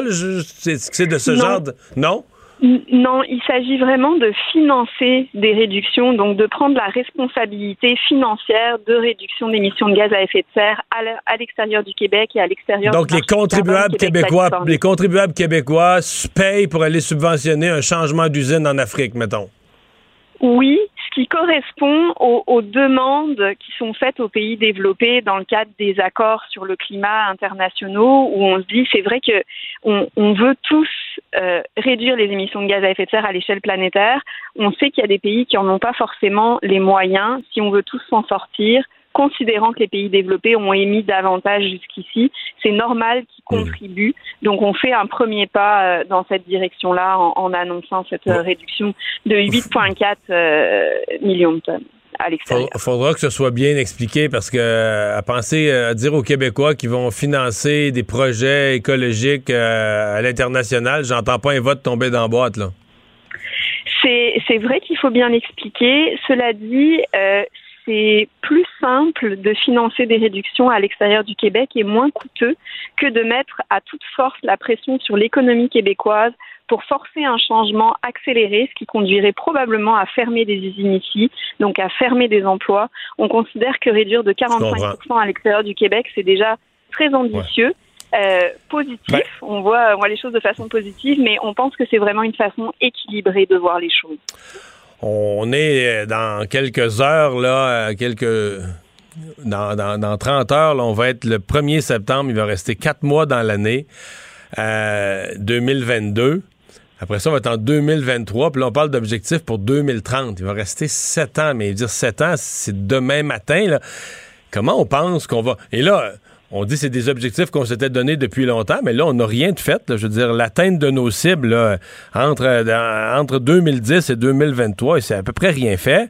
Euh, comment on pense sérieusement réduire sans fermer d'usine, sans scraper l'économie, sans tout changer les habitudes des gens, comment on peut réduire dans une si courte période de temps de près de la moitié nos émissions? sais, ça a l'air euh, totalement irréaliste. Même la CAC à 37,5% ils sont même pas capables de chiffrer, de nous faire la démonstration comment ils y arriveraient?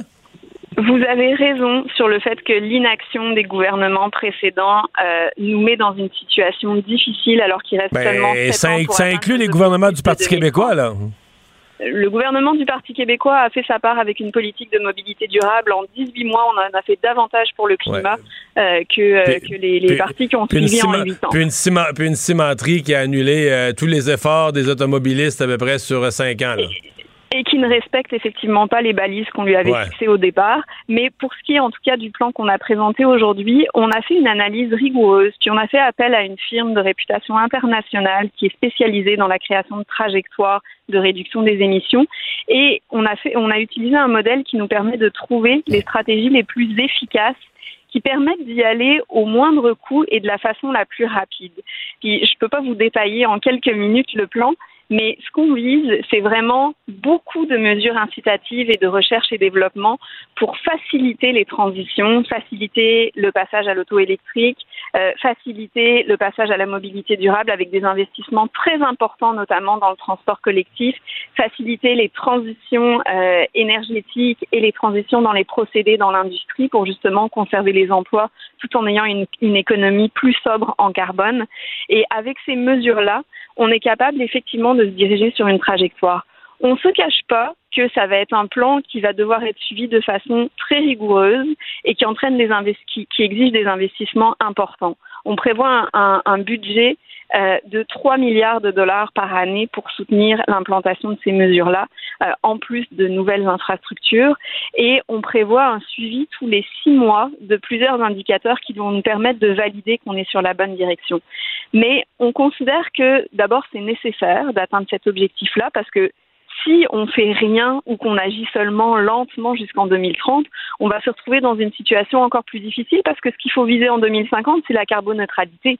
Donc il faut au moins avoir fait euh, presque la moitié du chemin. Euh, on ne peut pas se permettre de, de retarder davantage.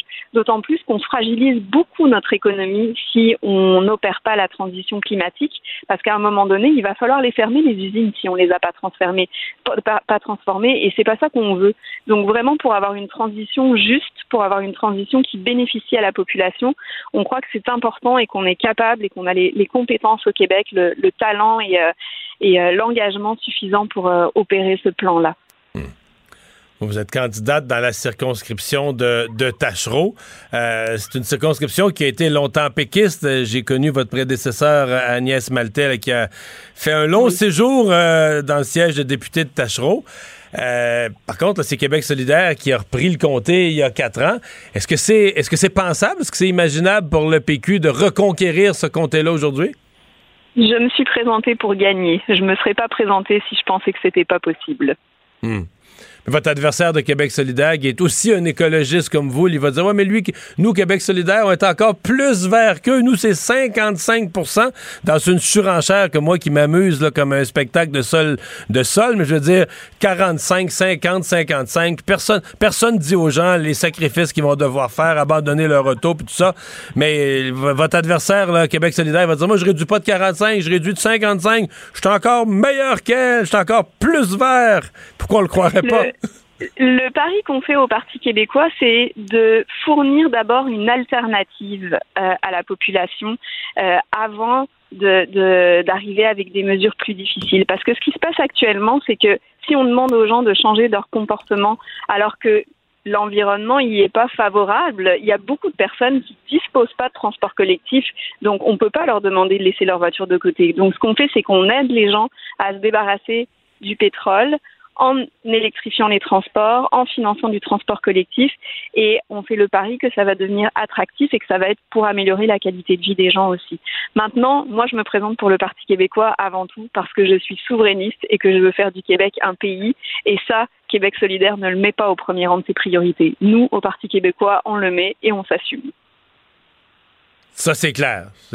D'ailleurs, c'est ça pour moi le grand, la grande question. Est-ce que quand le Parti québécois parle d'indépendance, on vous croit? Quand vous parlez de défense de la langue française, on vous croit? Quand vous mettez à dire qu'en matière de changement climatique, vous feriez mieux que l'autre, puis l'autre, puis l'autre, puis l'autre, là, on ne sait plus trop là, lequel serait vraiment meilleur. Dirait que c'est moins... Est-ce que le Parti québécois est vraiment plus vert qu'un autre? Pourquoi? Pourquoi? Ça, ça nous laisse un peu plus... Euh, ça nous laisse un peu plus, un peu plus perplexe, je vous le dis bien franchement. L'environnement, c'est un sujet dont on ne peut pas se désintéresser. C'est trop important pour les générations Ça, c'est vrai. Et moi, je me suis présentée pour le Parti québécois parce que c'est justement un parti qui ose faire les choses difficiles et nécessaires en pensant à l'avenir. Alors, est-ce que on est les seuls à se préoccuper d'environnement? Évidemment pas. Et c'est une excellente chose. Je pense que tous les partis devraient se préoccuper d'environnement. Et c'est regrettable d'ailleurs que la CAQ s'en soit préoccupée aussi peu pendant qu'elle était au pouvoir. Moi, c'est une de mes motivations pour me présenter en politique, c'est de voir à quel point peu a été fait. Donc, euh, je, je veux être à l'Assemblée nationale justement pour pouvoir défendre ces sujets-là, défendre le Québec, défendre la langue française, défendre l'environnement je vous souhaite une excellente euh, fin de campagne. Vous voulez vous retrouver à l'Assemblée nationale. Vous avez la, fougue et la verve qu'il faudrait. Euh, bonne chance pour la suite de la campagne. Merci beaucoup. Bonne journée. Jeanne Robin, c'est la porte-parole en environnement du Parti québécois, candidate du PQ. Euh, au centre de Québec, au cœur de Québec, du vieux Québec, entre autres, dans Tachereau. Pendant que votre attention est centrée sur vos urgences du matin, vos réunions d'affaires du midi, votre retour à la maison ou votre emploi du soir, celle de Desjardins Entreprises est centrée sur plus de 400 000 entreprises à toute heure du jour. Grâce à notre connaissance des secteurs d'activité et à notre accompagnement spécialisé, nous aidons les entrepreneurs à relever chaque défi pour qu'ils puissent rester centrés sur ce qui compte, le développement de leur entreprise. Mario Dumont. Probablement capable de vous battre à n'importe quel jeu de société tout en débattant des enjeux de société. Le, commentaire de Luc La Liberté, une vision américaine, pas comme les autres. On avait différents sujets de politique américaine à discuter avec Luc La Liberté, mais il y a une nouvelle de dernière heure, je vous la partage tout de suite. Plusieurs médias du monde, plusieurs médias européens annoncent la mort euh, de l'ancien dirigeant soviétique, Mikhail Gorbatchev, évidemment. Euh, connu, célèbre pour la perestroïka, réforme complète là, de, euh, de, de, de l'économie, de la société, ouverture sur l'Occident. C'est devenu différent. Il y a un, bout où on est revenu en arrière avec Poutine. Euh, il a dirigé euh, l'URSS, parce que quand il est devenu le dirigeant, c'était encore l'URSS. En 1985, il est resté là jusqu'en 1991. Pas réussi à obtenir là, tout ce qu'il voulait, pas réussi à mettre en place toutes les réformes pour que ces changements-là euh, durent à long terme. Il a quand même été un, personnage extrêmement marquant de cette époque. Prix Nobel de la paix en 1990. Luc La Liberté, bonjour. Oui, bonjour Mario. Vraiment la fin d'une époque, le décès de Mikhail Gorbatchev. Tout à fait. Puis je, je t'écoutais, euh, je t'écoutais en introduction dire, euh, bien sûr, on a l'impression à l'occasion, puis pas que l'impression, on est capable de le vérifier, mais on a l'impression de vivre un peu euh, dans le passé actuellement quand on regarde le comportement de Vladimir Poutine. Il y a des choses qu'on souhaitait mettre en place à partir de Gorbatchev et à l'évidence, on a effectué un retour en arrière où on a gelé certains acquis de l'époque. moi, je pensais aussi, en pensant à Gorbatchev, à ce qui l'a amené là et ce qui explique aussi, euh, souvent on a attribué beaucoup de mérite au président américain, Ronald Reagan, entre autres, là, à des efforts de, de, de, présidents successifs, mais à Ronald Reagan, euh, beaucoup de mérite pour être venu à bout de l'Union soviétique. Euh, bien sûr, si on est partisan des, si on est partisan américain et qu'on souhaitait la fin de ce régime-là, euh, faut, faut se souvenir aussi qu'avec qu'avec Gorbatchev, c'est, c'est une forme d'implosion l'Union soviétique. Euh, ce à quoi on assiste, j'y pensais parce qu'il y aurait beaucoup de ramifications à faire. Mais quand on regarde ce qui s'est produit avec les anciennes républiques soviétiques, euh, il y en avait déjà hein, qui, qui se soulevaient ou qui menaçaient l'équilibre, l'ordre établi là-bas on vit encore dans un monde qui a été marqué par la fin de l'ère Gorbatchev, mais l'implosion de l'Union soviétique. Donc, quand je pense à Gorbatchev, je pense à ça. C'est Reagan, c'est la guerre des étoiles, c'est la rivalité, la fin de ce qui était le fil conducteur sur la scène internationale après la Deuxième Guerre mondiale, mais c'est aussi des problèmes dans le suivi, des problèmes vus en tout cas de ma perspective ou vus d'une perspective occidentale, mais également euh, comment M. Gorbatchev euh, a dû composer avec la fin, littéralement, d'une époque avant, lui, d'introduire des mesures qu'on a appelées la transparence, la démocratie, etc. Ouais. Oui, oui. Et on avait quand on. Je me souviens quand euh, McDo s'est retiré de la quand McDo s'est retiré de la Russie au moment du, déclenchement de la guerre, dans les jours suivant le déclenchement de la guerre, on rappelait, mais tu sais, c'était un symbole complètement, McDo, c'est juste un symbole, c'est pas que c'est si important que ça, mais c'est toute la suite de ça, le Gorbatchev, l'ouverture, le changement d'attitude, et euh, les Russes là, à Moscou qui allaient chercher un, premier Big Mac, un premier hamburger chez McDo, puis tu sais, il était rendu 10h, 11h, minuit le soir, puis finalement McDo avait prolongé ses heures d'ouverture parce que il y avait du monde à l'infini qui voulait un hamburger McDonald's a dit ben non, on ferme pas. Tous, ceux qui, tous ceux qui sont en ligne, on va leur donner un hamburger et un coke. mais tu sais, mais c'était symbolique, mais c'était symbolique de, de, quelque chose, d'un changement là, de, de frontières qui s'ouvraient, de, de, communication qui devait possible, qui devenait possible. Puis on, en tout cas, moi, j'étais jeune, j'avais 20 ans. Vraiment, tu sais, quand on dit j'avais 20 ans, j'avais 20 ans. Mais à 20 ans, je voyais ça irréversible. Je voyais, je pouvais pas m'imaginer. Tu sais, tu dis, voyons, c'est tellement l'espèce de fermeture, puis l'isolement, puis l'isolationnisme, c'est pas, c'est plus une façon de vivre à ce moment-là. On connaissait même pas Internet, mais c'est décevant. Il y a quelque chose de, triste qu'on est revenu en arrière avec Poutine aujourd'hui, qui s'isole, puis qui fait la guerre à l'Ukraine. Ben, il y a un échec dans ben, le Gorbatchev, dans le fond, là. Oui, et, quand tu dis c'est décevant, c'est je peux comprendre, par exemple, du côté de la Russie puis du côté de Vladimir Poutine, euh, une forme de jeu d'échecs, de sphère d'influence, se rapprocher de la Chine, par exemple, tenir tête à l'Occident, puis à l'occasion euh, enquiquiner les Américains autant qu'il le peut, en espérant être capable de, de remplir le vide qu'à certains moments laissent les Américains. Mais ça s'est accompagné en même temps d'une plus qu'une dérive autoritaire. On est dans un régime autoritaire pour ceux et celles qui ont rêvé de la démocratie pendant un moment, euh, à mon sens, on ne vit pas dans une démocratie actuellement en Russie, même si c'est parfois ce qu'on prétend ou c'est officiellement le nom qu'on donne au régime ne serait-ce que la liberté, ne serait-ce que la liberté d'expression, euh, c'est quelque chose qui est loin d'être garanti. Puis on a vu encore, si on revient aux États-Unis, quand les chefs de... derrière les barreaux. Ouais, quand les chefs d'opposition sont soit empoisonnés à l'hôpital ou derrière les barreaux, voilà. ça soulève question, des questions sur la démocratie là. Voilà, si, si on doit absolument mettre du polonium dans son thé, il y a quelque chose qui pose problème en, Russie pour, euh, pour les opposants, ça va de soi. Revenons à politique américaine sur les sujets qu'on avait prévu aborder. Euh, les républicains, quoi, qui pourraient préparer euh, une revanche, une destitution à leur tour de Joe Biden? Écoute, hier, on abordait tous les deux cette possibilité, elle est encore bien mince, mais cette possibilité que les démocrates puissent préserver les deux majorités, le Sénat et la Chambre. On n'en rêvait pas de ça il y a quelques semaines. Euh, en même temps, depuis que Joe Biden a été élu, il y avait des, ce que moi j'appelle la faction la plus extrémiste chez les républicains, mais ça devient la faction dominante aussi, les Marjorie Taylor Greene et autres. Déjà, on évoquait au moment de l'investiture de Joe Biden la possibilité de le destituer. Euh, ça semblait être caricatural, ça semblait être d'un ridicule Sur consommé, ça illustre Ben voilà, euh, ce qu'on mentionnait à l'époque, et ça semble être maintenant un programme qui euh, conquiert de plus en plus d'élus républicains, du moins ceux qui pensent être là après les élections de mi-mandat. On dit par exemple, on considère que c'est criminel, parce que c'est assez flou hein, quand on regarde les, les, les, euh, les, motifs pour lesquels on peut poursuivre un président dans une procédure de destitution. on parle de crime, on parle de délit majeur, on parle de trahison, bien entendu. Qu'est-ce qu'un crime ou un délit majeur? On, on est un peu dans le flou après quand on revient vers les pères fondateurs ou vers la documentation qui euh, encadre maintenant l'interprétation de la Constitution. Alors on dit, mais Joe Biden, par exemple, en ouvrant la frontière, en allant ou en tentant d'aller à l'encontre de ce que M. Trump a fait, euh, c'est criminel ce qu'il a fait. Il met le pays en danger, c'est la sécurité. Est-ce que c'est bien sérieux s'il y a une prise réelle? Puis est-ce que le président n'a pas respecté les limites constitutionnelles de ses fonctions? Absolument pas. Donc, mais les faits en 2022, on le sait, comptent relativement peu pour beaucoup de républicains, pour trop de républicains à mon avis. Euh, sa gestion de la COVID, c'est un peu la même chose. Est-ce que le président n'a pas outrepassé ses droits? Euh, le retrait d'Afghanistan, par exemple. Euh, est-ce que le retrait d'Afghanistan, M. Biden, on le sait, euh, ça a été difficile comme sortie. Est-ce qu'il l'a bien fait? Est-ce qu'il a menti aux Américains? Est-ce qu'il a outrepassé ses pouvoirs? Ce sont les trois grands axes à partir desquels on souhaite l'attaquer.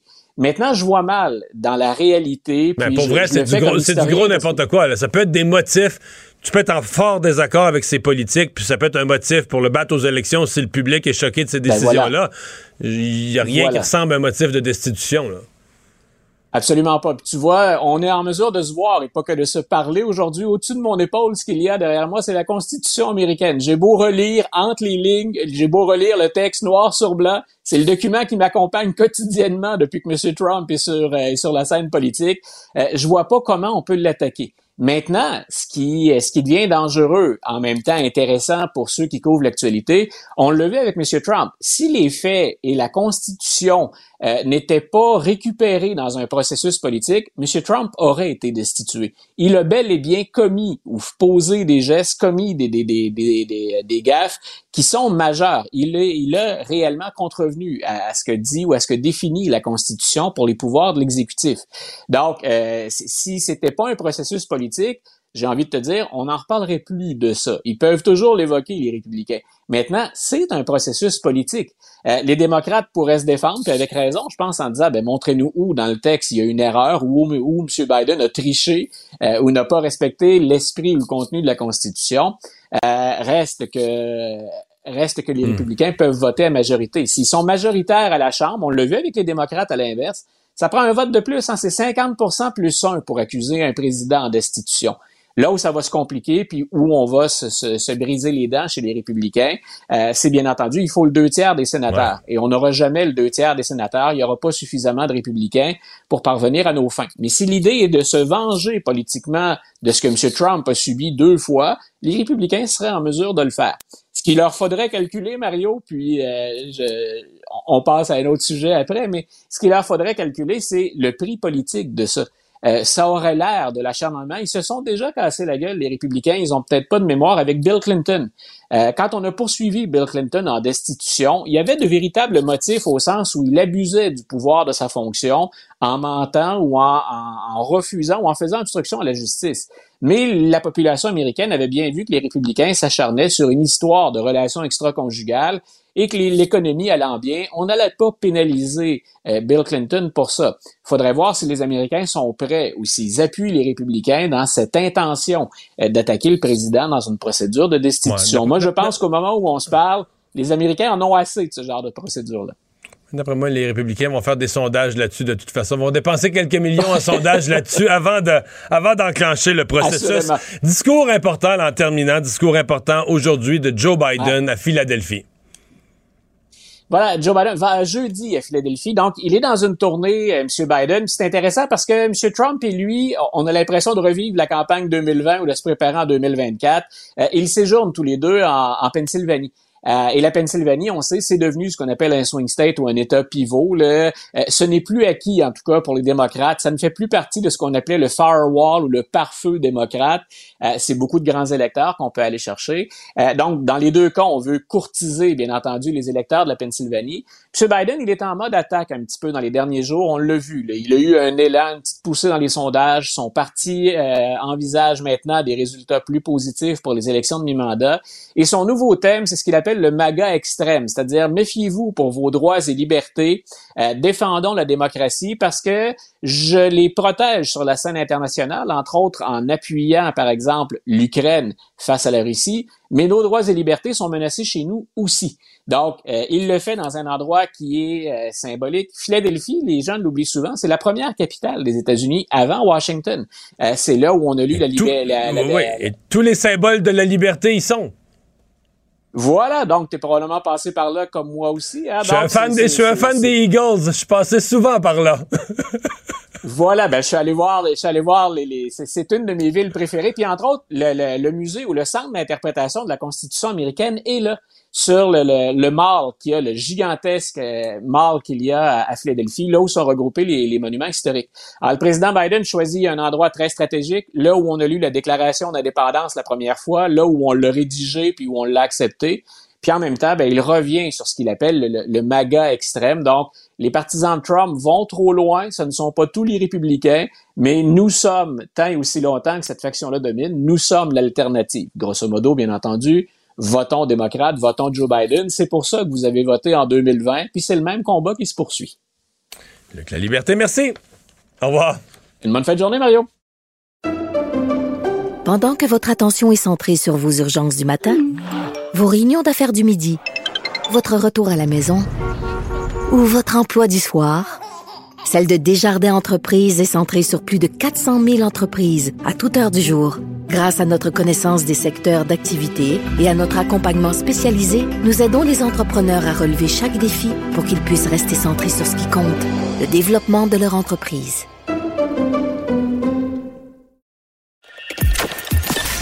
Mario Dumont. Plus pratique que n'importe quel moteur de recherche. Une source d'information plus fiable que les internets. Pour savoir et comprendre, Mario Dumont.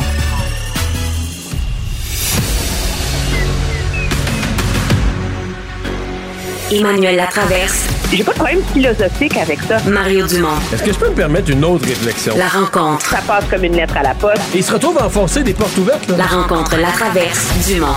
Bonjour Emmanuel. Bonjour Mario. Alors, euh, il y a des choses euh, qui euh, mystérieusement disparaissent lors des campagnes électorales. ouais, parce que évidemment les campagnes, tout est scruté. Il y a un défi de cohérence pour les partis. Il faut jamais avoir dit le contraire ou prétendu le contraire.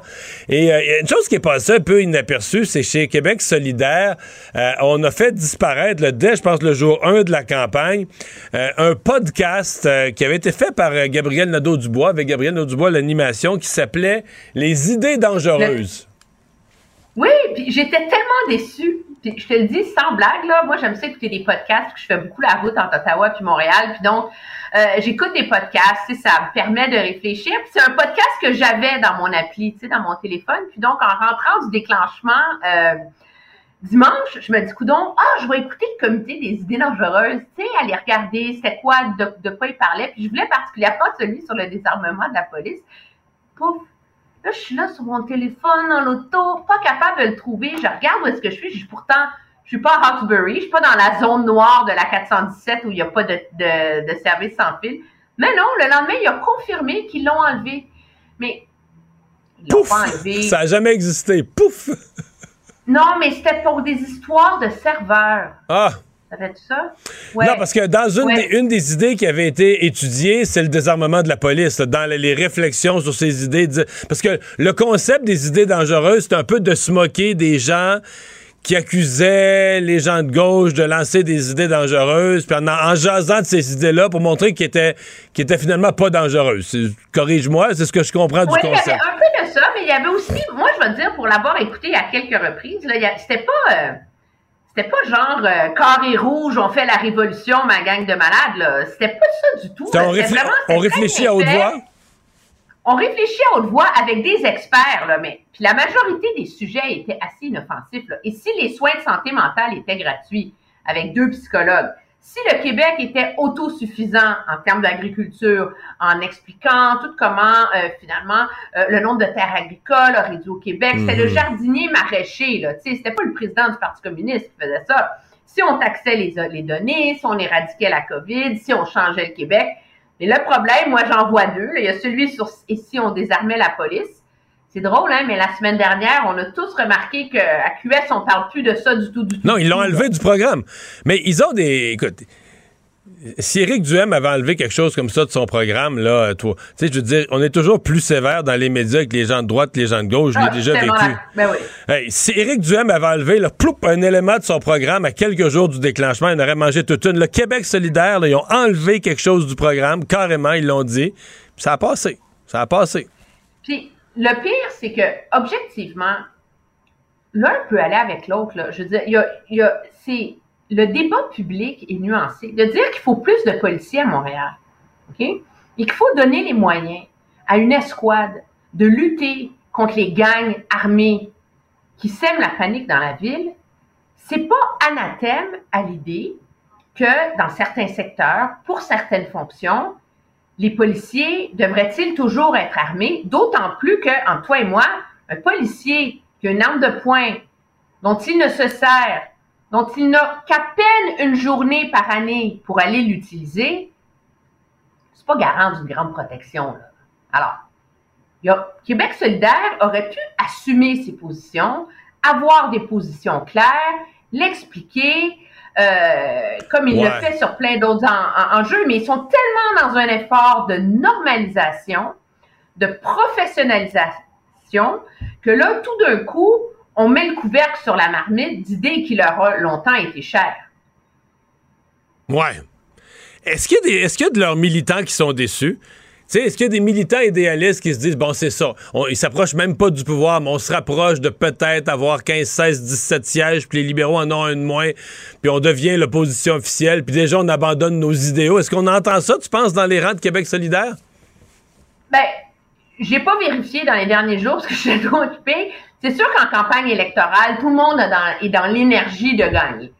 Mais c'est moi, je, je soupçonne qu'à un moment donné, ça va les rattraper. Puis je te donne un autre exemple. Prends le Parti conservateur au fédéral, qui est un parti qui a une base militante très, très, très engagée, très forte et très idéologique. Ces gens-là, ils sont au Parti conservateur parce qu'ils en avaient marre des conservateurs de Mulroney. Ils veulent être des vrais conservateurs, pas des centristes. C'est un peu comme Québec solidaire, finalement, là, on s'entend. Et c'est ça le problème du Parti conservateur sur la scène euh, fédérale, c'est le fait que dès qu'on tente de d'arrondir des coins, la base militante du parti se fâche, dénonce et cause problème. Donc, c'est un problème dans mon esprit qui est absolument pas réglé à terme pour Québec sol- solidaire. Puis j'ai remarqué que ce matin, tu as très habilement remis sur le nez de Gabriel Nadeau-Dubois l'histoire que le chef du parti, Ouais. c'est le gars qui distribue le coke euh, puis la bouffe sur la caravane Ça, je électorale. le savais pas. Moi, j'ai posé. ça, je le savais pas. Sincèrement, Emmanuel, moi, ça me fatigue. Je suis cohérent. Euh, Quand, quand euh, Jean-François Lisée a sorti ça au dernier débat, ben, c'est sûr que, comme tout le monde, j'ai dit Jean-François Lisée a fait un suicide public. Pas parce qu'il a parlé de ça. Parce qu'il a parlé de ça dans un segment du débat des chefs qui portait sur l'accès à un médecin de famille. Donc, ça avait aucun. Il a amené un sujet qui n'a aucun rapport. Et lorsque l'animateur Pierre Bruno, hautement respecté, lui dit Monsieur Lisée, le sujet, c'est les médecins de famille, il se pogne avec Pierre Bruno. Ben là, c'est un suicide politique. Ça veut pas dire que euh, Jean-François Lisée soulevait. Moi, dès le lendemain matin, je disais, Monsieur Lisée soulève un point qui est réel et j'ai réécrit là-dessus euh, plusieurs mois plus tard en disant c'est un vrai problème. La loi électorale est claire. Il y a une notion de chef de parti avec des devoirs, des responsabilités, des obligations légales. C'est dans la loi. Et à Québec solidaire, il donne ce pouvoir-là. Là, c'est- présentement, c'est Nicolas Châtel-Launay. Là, les gens disent, ouais, c'est lui le chef du parti. Présentement, et, et- et je suis très sérieux, légalement parlant, selon la loi électorale du Québec, si Nicolas, qui présentement, ça je le savais pas, c'est un de nos collègues du Journal de, Québec, du Journal de Montréal, qui a, mis ça sur Twitter. Ben, il dit, le gars, c'est lui qui remplit les frigidaires dans l'autobus des médias. Mais si, non, mais si le, type qui met le jus puis les sandwichs dans l'autobus des médias envoie une lettre au directeur général des élections et dit, moi, je ne veux pas voir Gabriel Nadeau-Dubois candidat d'Angouin, Gabriel Nadeau-Dubois n'est plus candidat d'Angouin. Je comprends, on va me dire ça arrivera pas. Voyons donc, le gars, on est une équipe, on est un parti, ça arrivera jamais. Mais, tu sais, les lois sont les lois, les règles sont les règles. Pourquoi Gabriel Nadeau-Dubois, s'il est chef de Québec solidaire, s'il va aller au débat des chefs devant des millions de personnes, pourquoi il assume pas l'ensemble des responsabilités de chef? Ça me fatigue, moi. Non, puis je veux dire, à un moment donné, moi, je on en a parlé dans les derniers jours. Je pense que jusqu'ici, Québec solidaire fait une campagne sans faute. Ah oui, vraiment. Mais la réalité, c'est que je suis retournée, tu m'as un peu mis la puce à l'oreille ce matin, je suis retournée lire leur programme, qui a été mis à jour en 2019. Le programme du parti, c'est son fondement. Tu sais, c'est la base, là. Euh, après ça, tu l'ajustes, puis tu fais des promesses électorales. Mais c'est encore dans le programme du parti d'interdire la spéculation sur les devises, de plafonner les revenus des administrateurs et traders du système bancaire, quand le système bancaire relève de compétences fédérales, de nationaliser les industries minières et forestières à terme. On a adouci le langage en disant pour éventuellement, on, mais ces idées-là sont encore là. Et à un moment donné, il va devoir y avoir une réconciliation entre le discours public de Québec solidaire qui aspire à pouvoir, disons, l'opposition officielle dans ce contexte-ci, et, euh, et ses fondements idéologiques. Hmm. Puis je pense que ce dossier-là n'est pas fermé. Emmanuel, parlons un peu de sécurité des, euh, élus. Euh, c'est, euh, ça a été dans l'actualité ces derniers jours. Il semble que dans la campagne là, des, des, cinq partis, la campagne québécoise, il y a beaucoup de sécurité. Même eu des histoires que des, des, vestes par balles étaient fournies aux besoins aux chefs.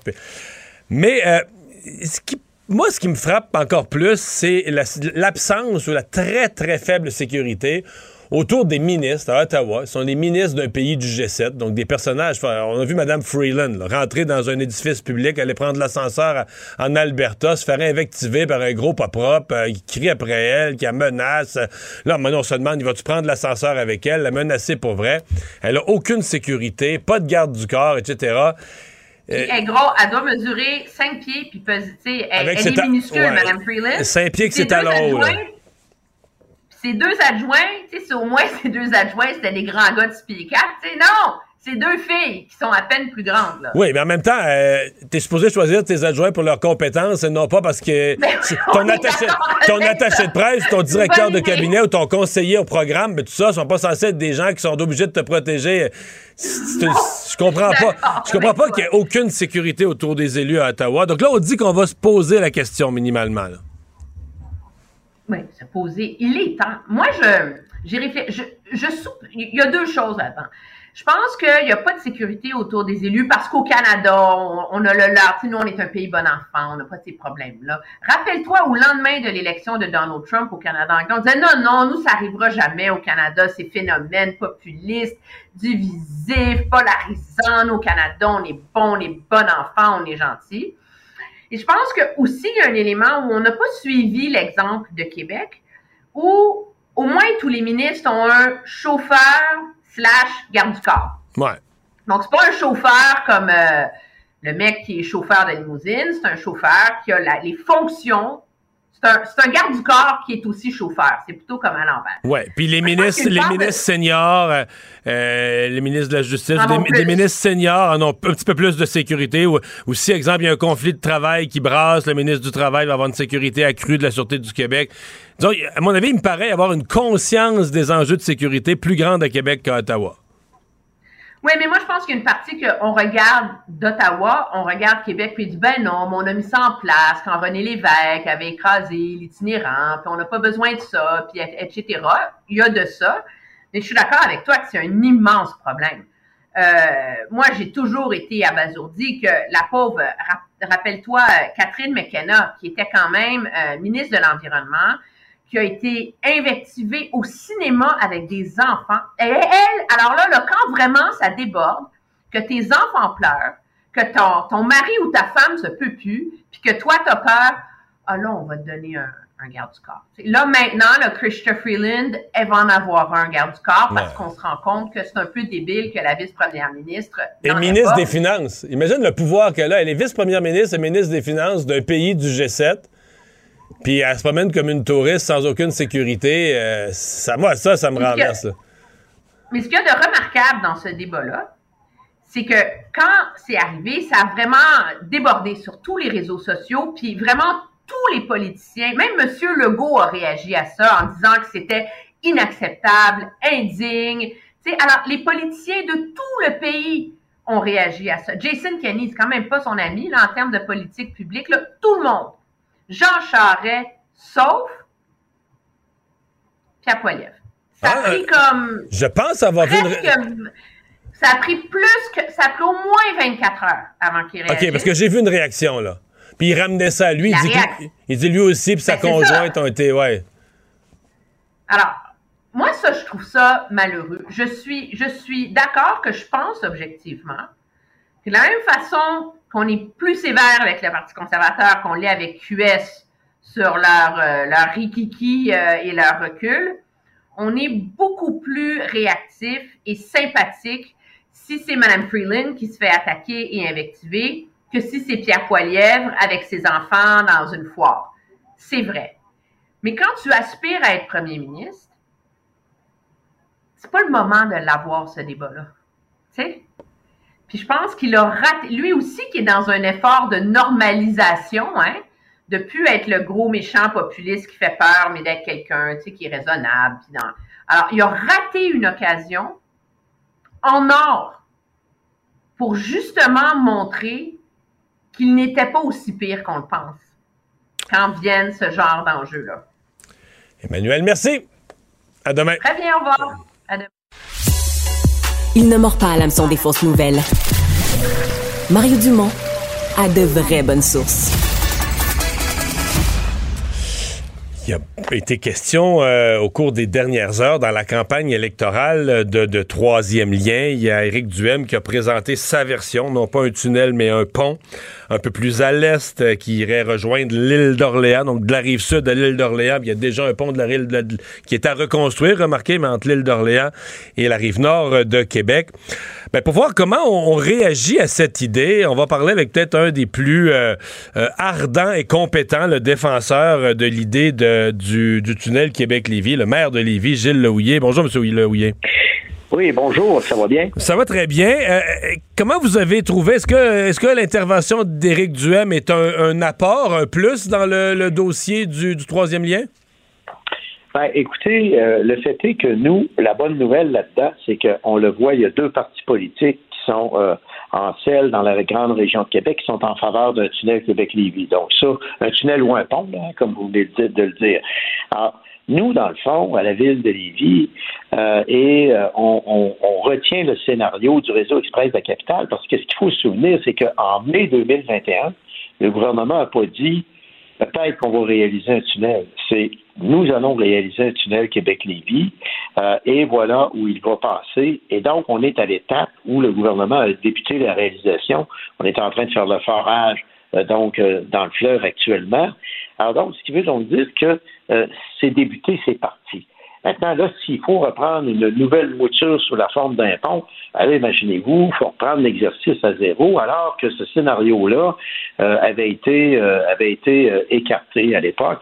Et ben, je, vous la pose la question, est-ce qu'il est qu'il avait été écarté pour des bonnes raisons, selon vous? Parce que Éric Duhem dit, ouais, mais François Legault avait étudié ça, il avait, il l'a envisagé. Est-ce que ça avait été écarté pour des bonnes raisons, à votre satisfaction?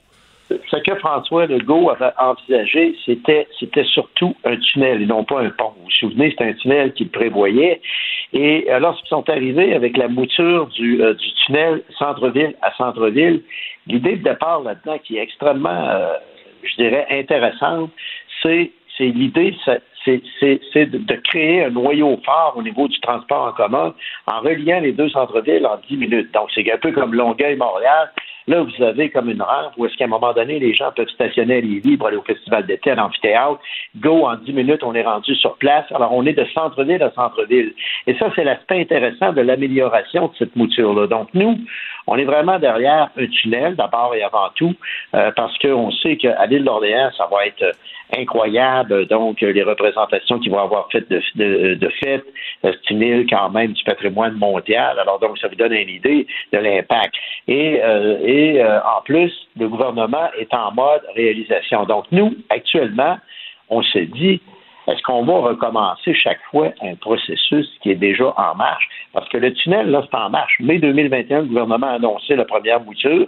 Les gens trouvaient que le projet, c'était trop gros, trop dispendieux. Vous vous souvenez, en avril 2022, ça, on venait avec une nouvelle mouture qui, cette fois-ci, va chercher, va chercher l'appui, le tunnel, l'appui de deux citoyens sur trois, Québec, Lévis, Côte-de-Beaupré, Bellechasse. Alors, il y a deux citoyens sur trois qui appuient ce projet-là du gouvernement actuellement.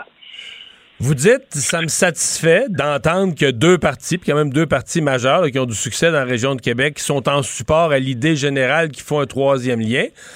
Mais si je me fais l'avocat du diable, je dis, mettons que tu es 60-40, ben, s'il y en a 30% pour le tunnel, 30 pour le pont, puis 40 contre tout troisième lien, ben ça devient les contre, comprends, qui deviennent qui deviennent les numéros un. le sens de ma question, est-ce qu'il n'y a pas un danger de, de diviser entre deux projets euh, ceux qui sont en faveur? Ben, il est clair que quand on arrive avec trop de scénarios, on risque de tuer le, projet dans l'air. Je vous donne un exemple de la dernière campagne électorale, je ne sais pas si vous vous souvenez, euh, et euh, euh, du côté, par exemple, du Parti libéral, il y a quatre ans, on proposait, mon ami, on était rendu avec cinq scénarios qu'on allait analyser pour un, tunnel en Québec-Lévis ou un pont. Et là, il vient un temps que ça n'a plus de bon sens. Sauf que là, le problème, le fait est que le gouvernement a pris une décision en mai 2021. Il a dit, nous, on s'en va avec ce projet-là.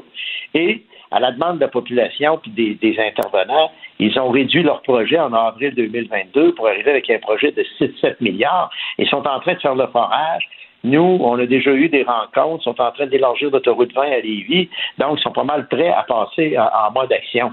Alors moi, je me dis, si on remet constamment en, question nos projets, on va finir par ne rien réaliser et le temps passe et il commence à avoir urgence en la demeure pour agir. Parce que nous, dans le fond, euh, M. Dumont, on a euh, actuellement le lien centre-ville à centre-ville de transport en commun. Ce qui fait qu'il est intéressant, c'est qu'on a beau faire un tramway à Québec, vous ne ferez pas en sorte que les gens vont prendre le transport en commun. Nos études à Lévis l'ont démontré. Pourquoi? Parce qu'on a toujours le fer à cheval de 25-30 km à faire pour se rendre dans le centre-ville de Québec. Donc, les gens vont rester dans leur voiture, alors qu'un lien centre-ville à centre-ville, pourrait amener mm. des transferts réels de part modale. C'est ça la différence. Et donc, nous, pour le moment, et je l'ai toujours dit, on est derrière le projet du gouvernement qui a été annoncé pas comme un, projet qu'on réalisera pas. Euh, euh, en mai 2021, M. Legault a dit voici le projet que nous allons réaliser. Donc, on est en mode réalisation. Est-ce qu'on doit remettre tout ça en, perspective? D'autant plus qu'il ne faut pas oublier, j'ai parlé avec la préfète de l'île d'Orléans, et eux autres, ils veulent surtout pas se retrouver à la case zéro pour la réalisation du pont de l'île d'Orléans. Alors là, il faudrait tout revoir ça, les concepts, etc., imaginez-vous. Et surtout, un pont euh, à l'île d'Orléans, je vais vous dire une chose, c'est très, très, très, euh, euh, très, très, très risqué comme opération. Vous pensez, que l'opposition va être colossale? pas mal plus fort qu'un tunnel. Ça, j'en suis convaincu. Pour nous, la meilleure option sur le plan patrimonial, sur le plan protection des paysages, la capitale nationale, euh, on pense que le tunnel reste la meilleure option. La longévité est plus grande. Et là, on peut faire aussi, euh, euh, on peut aller chercher une meilleure flexibilité pour le transport en commun. Imaginez-vous, il va y avoir une sortie sur la colline parlementaire, une sortie pas loin de l'amphithéâtre. Ça va être extraordinaire. Et là, on relie les deux centres-villes en 10 minutes.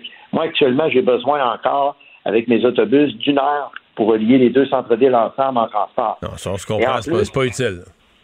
Et en plus, c'est un rattrapage qu'on est en train de faire, je le répète. Le pont, le pont de Québec, le pont La Porte, c'est pas des ponts qui ont été configurés pour le transport en commun.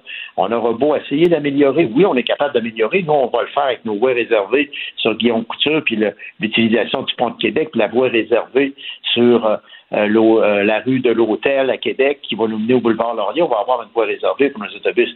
Mais c'est toujours le fer à cheval, c'est toujours euh, la ronde de lait. Alors donc, il faut vraiment qu'on ait un lien direct centre-ville à centre-ville, puisqu'on fait partie, il faut le dire, M. Dumont, d'un ensemble économique qui est interrelié. Je vous dirais même que le milieu économique dans les dans l'inter dans, les liaisons entre les deux rives est rendu beaucoup plus loin que les politiciens le sont. Il n'y en a plus de clivage entre les deux rives en ce qui concerne le développement économique. Il n'y a, pas encore un petit clivage. Quand on écoute le maire de Québec parler du, euh, tunnel Québec-Lévis, il n'en parle pas avec le même enthousiasme que vous. je sais que vous les relations étaient tendues avec le maire là-bas, mais est-ce qu'avec le maire Marchand, vous avez des, relations cordiales puis une collaboration quand il s'agit de parler du tunnel?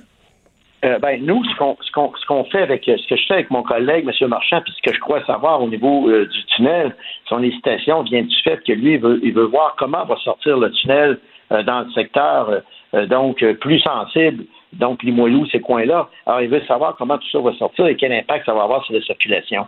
Mais moi, je pense qu'après ma barre, il n'a jamais dit qu'il était contre le projet de, de tunnel Québec-Lévis. Mais nous, on s'est entendu, M. Marchand et moi, on s'entend très, très bien qu'au-delà de nos divergences, on va continuer à travailler sur les dossiers. Ça, c'est l'aspect positif que j'y vois. Je vais vous donner un exemple sur lequel on travaille. On travaille ensemble actuellement pour l'intégration tarifaire au niveau des types de transport en commun entre les deux rives pour que les gens payent le même prix, que tu sois à Charlebourg, à Lévis, à Lauson, que les gens payent le même prix pour utiliser le transport en commun puis à, des coûts abordables. Alors, on négocie ça avec le ministère des Transports actuellement. Donc, la différence, c'est qu'on a convenu que dans certains points divergents, on va continuer quand même à travailler ensemble. Et moi, je pense qu'actuellement, au niveau de cette campagne électorale-là, c'est clair que dans la région de Québec et Chaudière-Appalaches, euh, l'enjeu du tunnel Québec-Lévis va être, être, un enjeu extrêmement important et c'est une solution d'avenir qui est viable en soi. Et c'est un rattrapage qu'on est en train de faire, tout simplement. C'est pas normal. On est, on est la seule région métropolitaine qui a un seul lien entre les deux rives. Quand on regarde à Montréal, à Gatineau, etc., Gatineau sont rendus avec cinq ponts. Ils vont en avoir un sixième. Il y a un projet de sixième. Il y a un projet de sixième, personne chiale. C'est drôle, là? Exactement. Alors que nous, on arrive ici dans la région de Québec, mon ami, et là, c'est le, le free for all. Alors que le gouvernement du Québec offre un réseau express de la capitale qui inclut un tunnel, un tramway, etc. Enfin, le gouvernement investit dans le transport dans la grande région de la capitale nationale. On dirait que les gens, je sais pas, ils veulent rester comme on était dans les années 50, 60, parce que ce n'est pas apporté d'amélioration. Moi, là, euh, vous, M. Dumont, vous avez été à l'Assemblée nationale. Je suis convaincu que tout le temps que vous avez passé là, vous n'avez pas dû grand, euh, vous avez pas vu grand ajout routier. Puis il s'en fait pas, tu sais, les gens fabulent en faisant croire qu'on ajoute des routes, qu'on n'ajoute pas de routes. On ne fait qu'organiser différemment les réseaux routiers déjà existants, puis on fait un tunnel entre les deux rives. C'est tout ce qu'on fait pour justement faire en sorte qu'il y a un véhicule sur quatre qui, euh, qui traverse le pont La Porte, un véhicule sur quatre, imaginez-vous, M. Dumont, quand vous êtes sur le pont La Porte, vous avez une chance que le véhicule qui est à côté de vous, c'est un camion lourd, pas les, pas les petits camions d'entrepreneurs électriciens, des grosses vannes. Un véhicule sur quatre. Ils n'ont même pas d'affaires à Québec, ils sont obligés de se taper toute la ville de Québec, puis on va continuer à maintenir ce système-là. C'est ça qui n'a pas de bon sens, alors que le tunnel aurait deux objectifs potentiellement. Éliminer le trafic de transit sauf les matières dangereuses qui continueraient à aller sur le pont, mais déjà, on, va soulager le pont, la porte d'à peu près 30 donc, de, de, cette circulation. Et en plus, donc, trafic de transit et transport en commun nous, là, l'étude de SNC-Lavalin qu'on avait faite pour nos voies réservées sur Guillaume Couture, euh, elle a été très claire. Vous n'aurez pas de transfert modal de gens qui vont sauter dans l'autobus à Lévis à cause de votre fer à cheval, à cause du 30 km que vous êtes obligé de faire. Du grand détour par les, euh, par les ponts. On comprend bien. Monsieur Laouillet, merci beaucoup. C'est moi qui vous remercie. Au revoir, le maire de Lévis. Pour savoir ce qu'il y a à comprendre, Mario Dumont.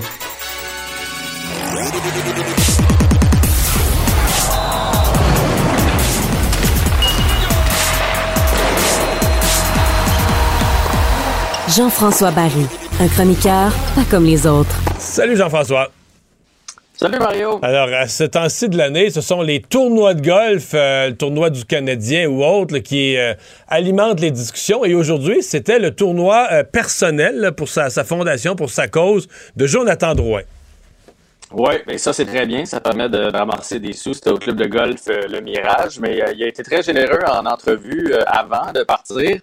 Il a donné une entrevue de près de 10 minutes où il a parlé de plusieurs sujets. Il est revenu d'ailleurs sur, sur Guy Lafleur parce que Jonathan Drouin aussi, là, c'est pour c'est pour le CHUM, donc comme, comme Guy Lafleur. Fait qu'il a parlé de ça, il a parlé de ça.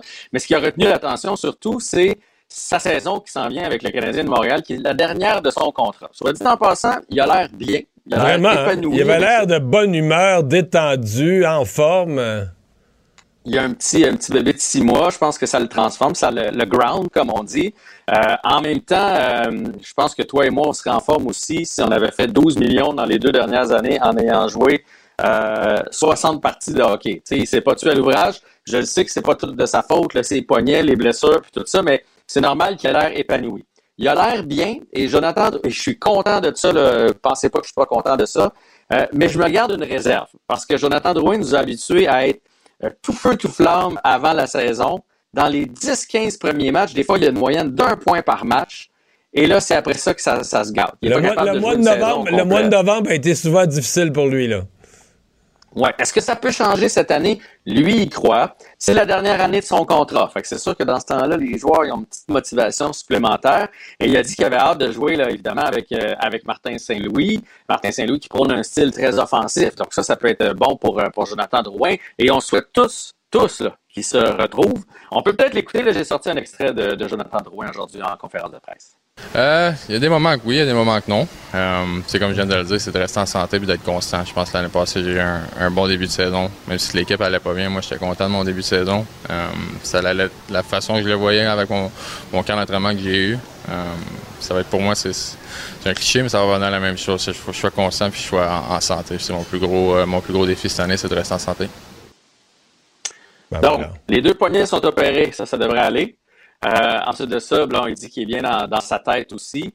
Euh, c'est un contrat quand même de 6 ans, 33 millions, 5,5 qui est imposé sur la masse. Et tu sais, euh, Jonathan Drouin, dans les dernières années, là, c'est 20 points, 23 points, 15 points, 34 matchs, 44 matchs, 27 matchs qu'il a joué seulement pour le Canadien de Montréal. je lui souhaite une excellente saison, mais j'ai des doutes. Une histoire euh, qui a retenu l'attention aujourd'hui. Un jeune garçon euh, qui commence son secondaire dans un programme spécialisé en, hockey, mais qui songe à l'abandonner. Euh, bon, parce que lui aime pas le concept de, prendre sa douche en gang, de prendre, de, se mettre nu dans une espèce de douche collective. il aime pas ça. Écoute, c'est une question, j'avoue, je l'ai vu aujourd'hui, mais ouais, c'est vraiment c'est vraiment une obligation euh, de, prendre sa douche avec la gang? Est-ce qu'on va est-ce qu'on pourrait avoir une cabine de douche à part? Ça existe-tu? C'est une raison de le mettre dehors de l'équipe? Je ne sais pas. Ben, il n'y a personne qui a parlé de le mettre dehors de l'équipe. C'est lui. C'est lui, qui a dit je vais peut-être quitter. Lui et sa mère, on va le dire, parce que c'est sa mère surtout qui, que ça a l'air de, fâcher. Puis je suis d'accord avec cette dame-là.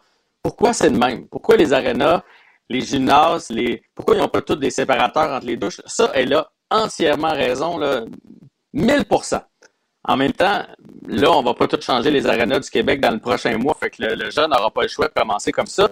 Et pour avoir passé bien du temps dans des vestiaires et voyager bien des jeunes qui sortent du hockey ou qui sortent d'un autre sport, à cet âge-là, la douche, c'est essentiel, voire obligatoire. Je vous mets au défi de faire une demi-heure en de voiture sans baisser les fenêtres avec des jeunes qui sortent d'une pratique de hockey. Alors imaginez les pauvres professeurs. Le jeune est au sport-études le matin, puis il s'en va dans la classe après. C'est la douche. Donc, la douche. Ça prend une douche. Moi, ce que je dirais, pour vrai, il devrait l'essayer. Moi, quand j'étais jeune, ça ne me tentait pas. Je, me suis développé sur le tard, puis finalement, j'en faisais un plat pour rien. Après quelques douches, il n'y a personne qui a passé de remarques sur le fait que, bon, lui était devenu un homme. Moi, j'avais pas de poêle, j'étais pas encore, puis ça s'est passé comme du beurre dans le poêle. Mais est-ce qu'on devrait le changer éventuellement? Oui, mais il faut pas en faire tout un plat non plus.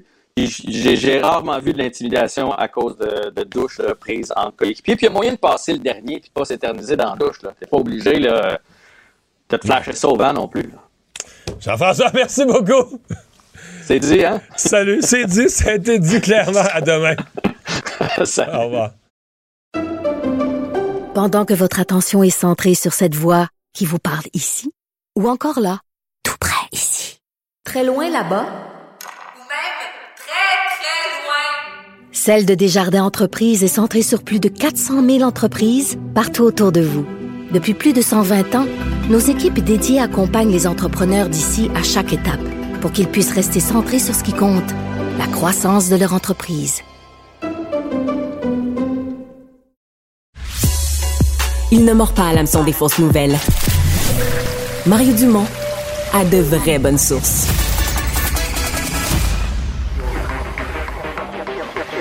Cube Radio. En direct à LCN. On joint maintenant Mario Dumont dans son studio de Cube Radio et c'est euh, Emmanuel qui est avec nous en ce mardi, troisième journée de campagne. Alors, hier, le PLQ et la CAQ nous promettaient mer et monde en baisse d'impôts. Les milliards, évidemment, ont commencé à pleuvoir. Aujourd'hui, des promesses similaires là, qui touchent les aînés. Et là, on s'accuse, Mario, de faire du plagiat. Ouais. Ah, c'est pas nouveau, là. C'est pas la première fois que des partis pigent les uns sur les autres. Est-ce que ça a été vraiment fait volontairement? Euh, évidemment, c'est ce qui est un peu malheureux pour Mme Anglade. Je sais qu'elle a dit, moi, j'ai été la première à le dire, ou j'étais la première à parler. Sauf que dans l'état actuel de l'opinion publique, des sondages, tu quand il y a un parti chez les francophones qui est à 50% puis l'autre est à moins de 10, euh, tu sais, c'est plus elle qui est, c'est elle qui est coincée, qui est dans une obligation de différenciation. Et à mon avis, c'est peut-être elle qui souffre un peu plus euh, de... Bon, c'était peut-être habile de sa part aujourd'hui de rappeler qu'elle était la première, de dire il m'a copié, mais c'est potentiellement elle qui souffre le plus de pas avoir des éléments de différenciation.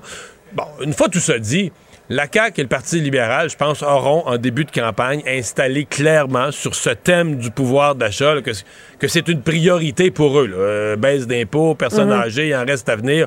Je pense que la population a compris que pour ces deux partis-là, c'est c'est majeur comme thème. là. Ouais. Emmanuel, est-ce que M. Legault est un copieur? Je m'excuse, mais quand un, un adversaire politique traite l'autre de copieur, fait des petites vidéos pour l'invectiver, euh, c'est pas ça qui change la donne d'une campagne euh, électorale. Je pense que Mme Le Anglade a aussi assumé le choix que, surtout sur la question du 2000 pour les aînés, elle a annoncé ça en novembre dernier.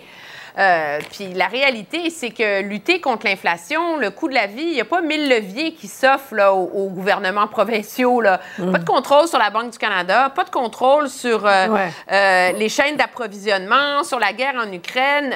C'est quoi? C'est de l'aide directe, des crédits d'impôt pour les aînés ou des baisses d'impôts. Donc, moi, je partage entièrement l'opinion de. Mario. Quand tu es Mhm. un parti qui peine à s'imposer, qui est au fond du baril, un peu comme le PLQ, tu as la responsabilité de changer la nature du débat si tu veux espérer gagner. Puis, tant que Mme Anglade reste dans les sillons traditionnels, ben, promesse égale, ça avantage le, la CAQ. Ouais. François Legault, maintenant qui s'est retrouvé euh, aujourd'hui en territoire conservateur, là, l'occasion de, de défendre sa gestion de la pandémie, euh, Mario, mais c'est une bonne idée d'a- d'aller le prendre de front là-dessus maintenant? Oui. Oui, j'ai trouvé que sa réponse sur la gestion de la pandémie, je pense qu'il a fait un rappel important. Parce que les gens qui sont choqués de la gestion de la pandémie, puis il y en a un certain nombre, puis Éric Duhem en a, en a profité abondamment. euh, je pense qu'on peut penser que, bon, par exemple, que euh, François Legault en a trop fait ou qu'il y a un certain nombre de, de confinements, mais celui-là, le dernier, était trop ou exagéré. ou- Mais de penser qu'il a fait ça pour le fun, parce que c'est toute une affaire de dire, de ah ben là, le il était sur un power trip, puis là, qu'il a fait ça pour son plaisir, et non pas pour protéger des vies, puis que François Legault lui fermait, tu sais, il vient du monde des affaires, mais que fermer des restaurants, il faisait ça pour le trip, il faisait ça pour le fun. Euh, Donc, j'ai trouvé, son rappel était correct. Maintenant, il y a quand même quelque chose. Dans l'agenda des comtés que visite M. Legault, euh, le choix du propos, Éric Duhem dérange, là. Je veux dire, ils, ils visent des conseils conservateurs, ils vont en protection de comtés que- qui appartiennent à la CAQ, que les conservateurs menacent. Donc, à travers tout ça, à travers son propos et ses choix de comté, il y a un aveu de François Legault, là, dès le début de la campagne, Ouais. que, que- que le Parti conservateur le, le dérange, là, qui, dans son rétroviseur, il Mhm. surveille Éric Duhem qui s'en vient, là. Ah ouais, c'est le jeu d'échecs. là. Il, il avance ses pions, là, Emmanuel. Oui, mais je pense que la réalité, c'est que pour l'instant, Éric Duhem inquiète la coalition Avenir Ouais. Québec dans trois comtés au Québec. Là. On Ouais. s'entend, là. Beauce-Nord. Beauce-Sud, où c'est vraiment un problème. Puis c'est la raison pour laquelle c'est les comtés qu'a choisi M. Legault pour aller mettre les points sur les i, puis Chauveau. Ailleurs, pour l'instant, la réalité, c'est que pendant qu'il monte, M. Duhem, il continue à diviser euh, beaucoup aussi le vote d'opposition. Moi, je pense que M. Duhem a le potentiel de faire mal à la CAQ, mais il doit faire attention aussi. Je trouve pas que sa réponse à M. Legault aujourd'hui Mm. sur la question euh, de, la, de la liberté, de la responsabilité, euh, a vraiment élevé le débat. M. Mm. Legault a raison de dire que liberté rime avec responsabilité. Puis le défi de M. Duhem maintenant, c'est de sortir de la colère. La colère, c'est bon Ouais. pour les 15 qui l'appuient, mais s'il veut gagner des comtés, il faut qu'il aille chercher les autres. Puis Ouais. les autres, c'est pas avec la colère qu'il peut euh, les convaincre. Emmanuel, c'est en, en passant, François Legault est devenu ce gars-là aujourd'hui, hein, dans la Oui. bouche de M. Duhem? Ça n'a pas été très, Ce très... gars-là. oui, ce gars-là. Alors, on reviendra là-dessus. Je veux vous entendre absolument, la candidate libérale dans Jean Talon qui a été trouvée, bon, c'est une stratège du parti, Julie White. Marion, on l'a entendu, l'histoire de COVID là, qui a retardé les annonces. Ton coup d'œil d'expert, est-ce qu'on a trouvé une extrémiste, quelqu'un pour euh, mettre sur une pancarte? Ben, c'est évident. C'est évident. Écoute, euh, juste être clair. euh, on dit que cette femme-là est très compétente. Elle aurait tout ce qu'il faut pour être candidate dans Jean Talon. Mais si ça avait été prévu qu'elle soit candidate dans Jean Talon, voici comment on aurait procédé. En mai ou en juin dernier, elle se serait installée dans le comté de Jean Talon, aurait placé ses affaires, trouvé son monde. Comme directrice de la recherche du parti, elle aurait formé quelqu'un d'autre. Quand on sait qu'on va quitter un emploi, on forme un successeur. Dire, La façon dont les choses se sont passées dans la journée d'hier, Ouais. c'est évident là, que dire on est. Mais Je comprends. je- je- Je je comprends tu. T'es pas, t'es pas tout à fait d'accord avec l'histoire qu'on a entendue aujourd'hui. Ben non, le temps c'est file, correct, absolument. Vous entendre facile, sur la caricature. Emmanuel, la fameuse caricature de la Gazette. là. Est-ce que le, le- le chef du PQ a eu raison de sauter au plafond? Oui. Oui. Écoute, deux choses. J'ai entendu les explications du caricaturiste qui dit qu'il ne voulait pas blesser. Et euh, tant mieux, il a fait la mise au point, je l'accepte. Ceci étant dit, moi, j'ai de la misère avec ce genre de caricature. Euh, pour une raison très simple, on est dans un climat où depuis trois jours, on ne parle de quoi? De les- des menaces qui planent sur la classe politique, du climat délétère, de la colère, de tout ça. Puis en vérité, quand c'est devenu drôle de faire une caricature sur quelqu'un qui fait pipi sur René Lévesque, mais là, ça envoie un message que c'est correct le mépris, le défoulement, tout ça. Et moi, je trouve que c'est profondément inadéquat pendant une campagne électorale. On pisse pas sur René Lévesque de la même façon qu'on pisse pas sur un politicien, Ouais. puis on pisse pas sur un être humain non plus. Mario, conclusion, 10 secondes. Ben, j'ai réagi moins vivement. Moi, j'ai vu ça comme moi, j'ai vu là, ce Ouais. matin les deux solitudes. là, le- René Lévesque qui est adulé évidemment par les francophones, mais la madame euh, genre de Westmount, c'est très caricatural, la madame de Westmount avec son chien là, qui est tapissé dans un drapeau du Canada. Ben, elle n'a pas le même respect pour René Lévesque. Moi, moi je, l'ai- je l'ai- je l'ai vu comme ça. Je dis pas que c'est chic et élégant, mais j'ai pas eu une réaction aussi épidermique, quoique je suis un admirateur de René Lévesque. là. De la complexité des caricatures, Ouais. des messages artistico-politiques. Enfin, Mario, on t'écoute ce soir en reprise à 20h. LCN Emmanuel, notre analyste principal, est partout. Merci beaucoup. Mon Dieu. Au revoir. Eh bien voilà, euh, qui conclut notre euh, émission. On va continuer donc à suivre cette euh, campagne électorale qui s'anime quand même. On va donc vous revenir demain, 15h30. Soyez au rendez-vous. D'ici là, je vous souhaite une excellente soirée. Cube Radio.